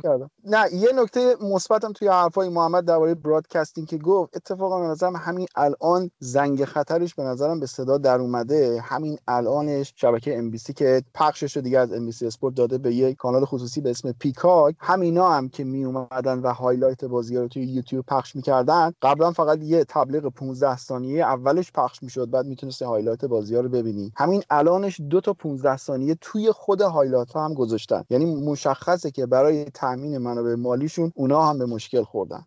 خب این همش به خاطر به نظر من اینه که خود فوتبال ماهیتش boring شده. هوادار دیگه نمی‌تونه فوتبال یه طرفه این شکلی لَش لخت این شکلی ببینه. یه فکر باید به حالش بکنه. در مورد حرفت که گفتی تو CL باید شایسته سالاری بشه منم با حرفت موافقم به این شکل که تیمای کوچیک برن از round سه پلی آف حذفی بیان بالا تعدادشون کمتر بشه. اون پاداش اولیه پلی آف رو بگیرن. سهمیه انگلیس بشه 5 تا سهمیه اسپانیا بشه 5 تا ایتالیا هم بشه 5 تا. چه لزومی داره ما سهمیه اینا رو محدود کنیم؟ یه نکته دیگه در مورد شایسته سالاری که میگی که باید باشه. الان تو خود سوپرلیگ هم شایسته سالاری نیست. آرسنال و تاتنهام چی میگن اون وسط که اومدن؟ اگه شایسته سالاری الان ما ام ال اس تر رو برداریم بیاریم. یه نکته که دیگه یادم رفت حالا نظر فوتبالی فنی بگم. این تئوری اصلا روی کاغذ از نظر بدنسازی ورزشی جوک مطلقه. که شما یه رقابت اضافه کنید به یه لیگ یه لیگ حذفی یه لیگ هم داریم سال 24 تا باید بازی بکنیم. بازیکن برای مثلا گاوآهن که نیست که مثلا چی میگه دو تا شلاق بهش بزنی بگه بازی کن بازی کن. نمی‌تونه آدمیزاد نمی‌تونه 70 تا 60 تا بازی توی فصل بکنه. نرمالش 50 55 تا نهایتا بتونه بازی بکنه. مگر اینکه یه squad سی نفری بیاری هر سه روز یه بار بیا اینا بازی کنن اونا بازی کنن که این مرحله loading تمرینات تمرینات یک حالت موجی داره. یعنی کم فشار شروع میشه میره بالا مرحله loading دوباره میاد پایین. این فقط تو جلسات تمرینی 6 7 روزه مثلا انجام میشه. وقتی که سه روز سه روز بازی بکنن دیگه اصلا این مرحله loading شکل نمی‌گیره. در نتیجه تمام این فوتبالیستا طی سنهای 25 تا 27 سالگی career شون فوتبالشون تموم میشه. بدنشون همه overtraining میشن. این هم این جنبه ها هم باید ببینید مثلا. من در مورد اون چیزی که گفتم یه توضیح مشخص تری بدم چون میگم احساس کرد خودم هم احساس کردم بد گفتم. ببین الان همه تیم های لیگ انگلیس توی یه اتحادیه با هم هستن یا نه؟ به نام پریمیر لیگ همه تیم های سری آ هستن یا نه؟ همه تیم های لالیگا هستن؟ همه اینها جداگانه توی لیگ خودشون یه اتحادیه دارن. اگر به جای این 20 باشگاه اول پنج لیگ مذاکره می‌شد مطمئن باشید این رقابتی که شما میگید پول سازه به همه چیش فکر شده اصلا نه که شما میگید منم میگم اصلا هم به همه چیش فکر شده. بیاید فرد رو بذاریم این. اگر چنین رقابتی به وجود میومد که ابتداعا تعدادش رو محدود به 20 تیم نمی‌کرد فراختر بود. چرا لیگ قبرس نمی اومد بگی که من در مثلا سید صدم این لیگ سهم می‌خوام؟ بیام با شما مذاکره کنم به جای اینکه برم با یوفا. نهاد موازی با یوفا میشه تشکیل بدی که سالم تر از یوفا باشه. آیا شدنی نیست؟ همچین چیزی در تئوری. و یه چیز دیگه هم می‌خواستم در جواب علیرضا بگم که اول بحث گفت من یادم رفت اینو بگم و خواستم فقط از دستم در نره. اگر قسمت مهم فوتبال همین 20 تا تیمن باید بتونیم مدلی بسازیم که این 20 تا تیم از تمامی رقابت های دیگه برن کنار فقط با خودشون بازی کنن و سودده باشه. آیا می‌تونیم چنین مدلی رو بدیم؟ بعید می‌دونم. من آخرین نکته هم در مورد حرف علیرضا بود. گفتم تمام شد. فکر می‌کنم به یه نقاطی رسیدیم که مثلا چه می‌دونم. البته این نقاط رو از اولم داشتیم که تغییر لازمه.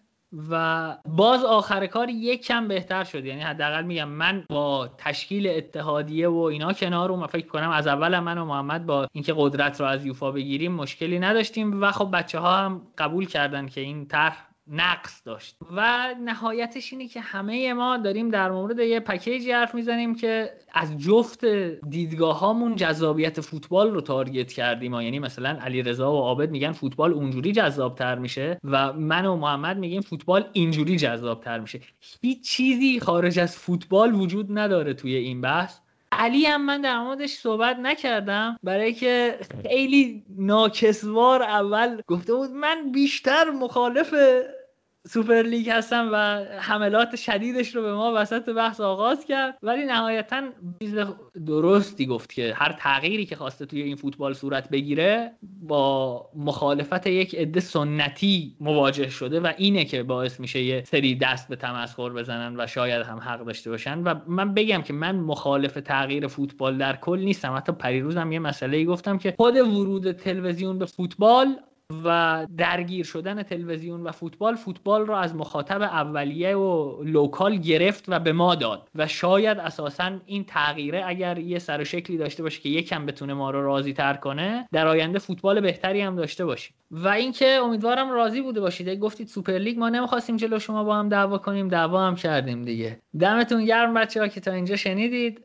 من حرفای تکراری رو بزنم. کاتبک رو می‌تونید از همه اپلیکیشن های پادگیر از کست باکس گوگل پادکست اپل پادکست و به توصیه علی عباسی این همیشه ماندگار میشه. اسپاتیفای بشنوید. نمی‌دونم چرا اینقد اسپاتیفای رو دوست داره. همزمان روی کانال تلگرام ما هم بارگذاری میشه. آدرس ما هم توی تمام شبکه های اجتماعی و تلگرام کاتبک underline IR هست که توصیه می‌کنم اونجا هم دنبال کنید ما رو. مثل همیشه ما رو بیرحمانه نقد کنید. همون جوری که دیدید ما خودمون رو در این اپیزود بیرحمانه نقد کردیم و حرف زدن تنها چیزیه که ما حداقل می‌تونیم با هم انجام بدیم از راه دور. بقیه کارها رو باید نزدیکتر باشیم تا بتونیم با هم انجام بدیم. کاتبک رو اگه فکر می‌کنید مفیده به دوستانتون معرفی کنید و مواظب خودتون باشید. خیلی مخلصیم.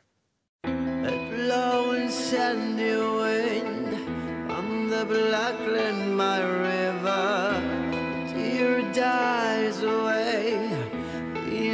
so close,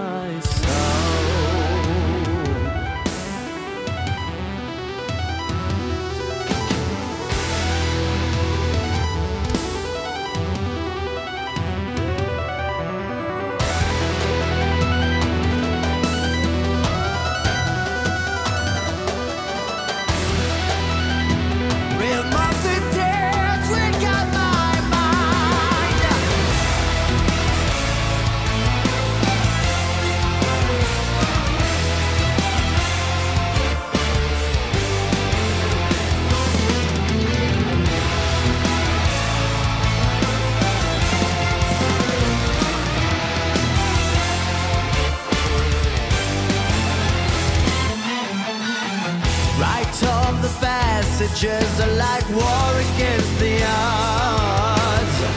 Dangerous gates to cross to reach the afterlife. What's a fire legs a fire spirits around? I can bring you with me, my dear, to cross this. eyes.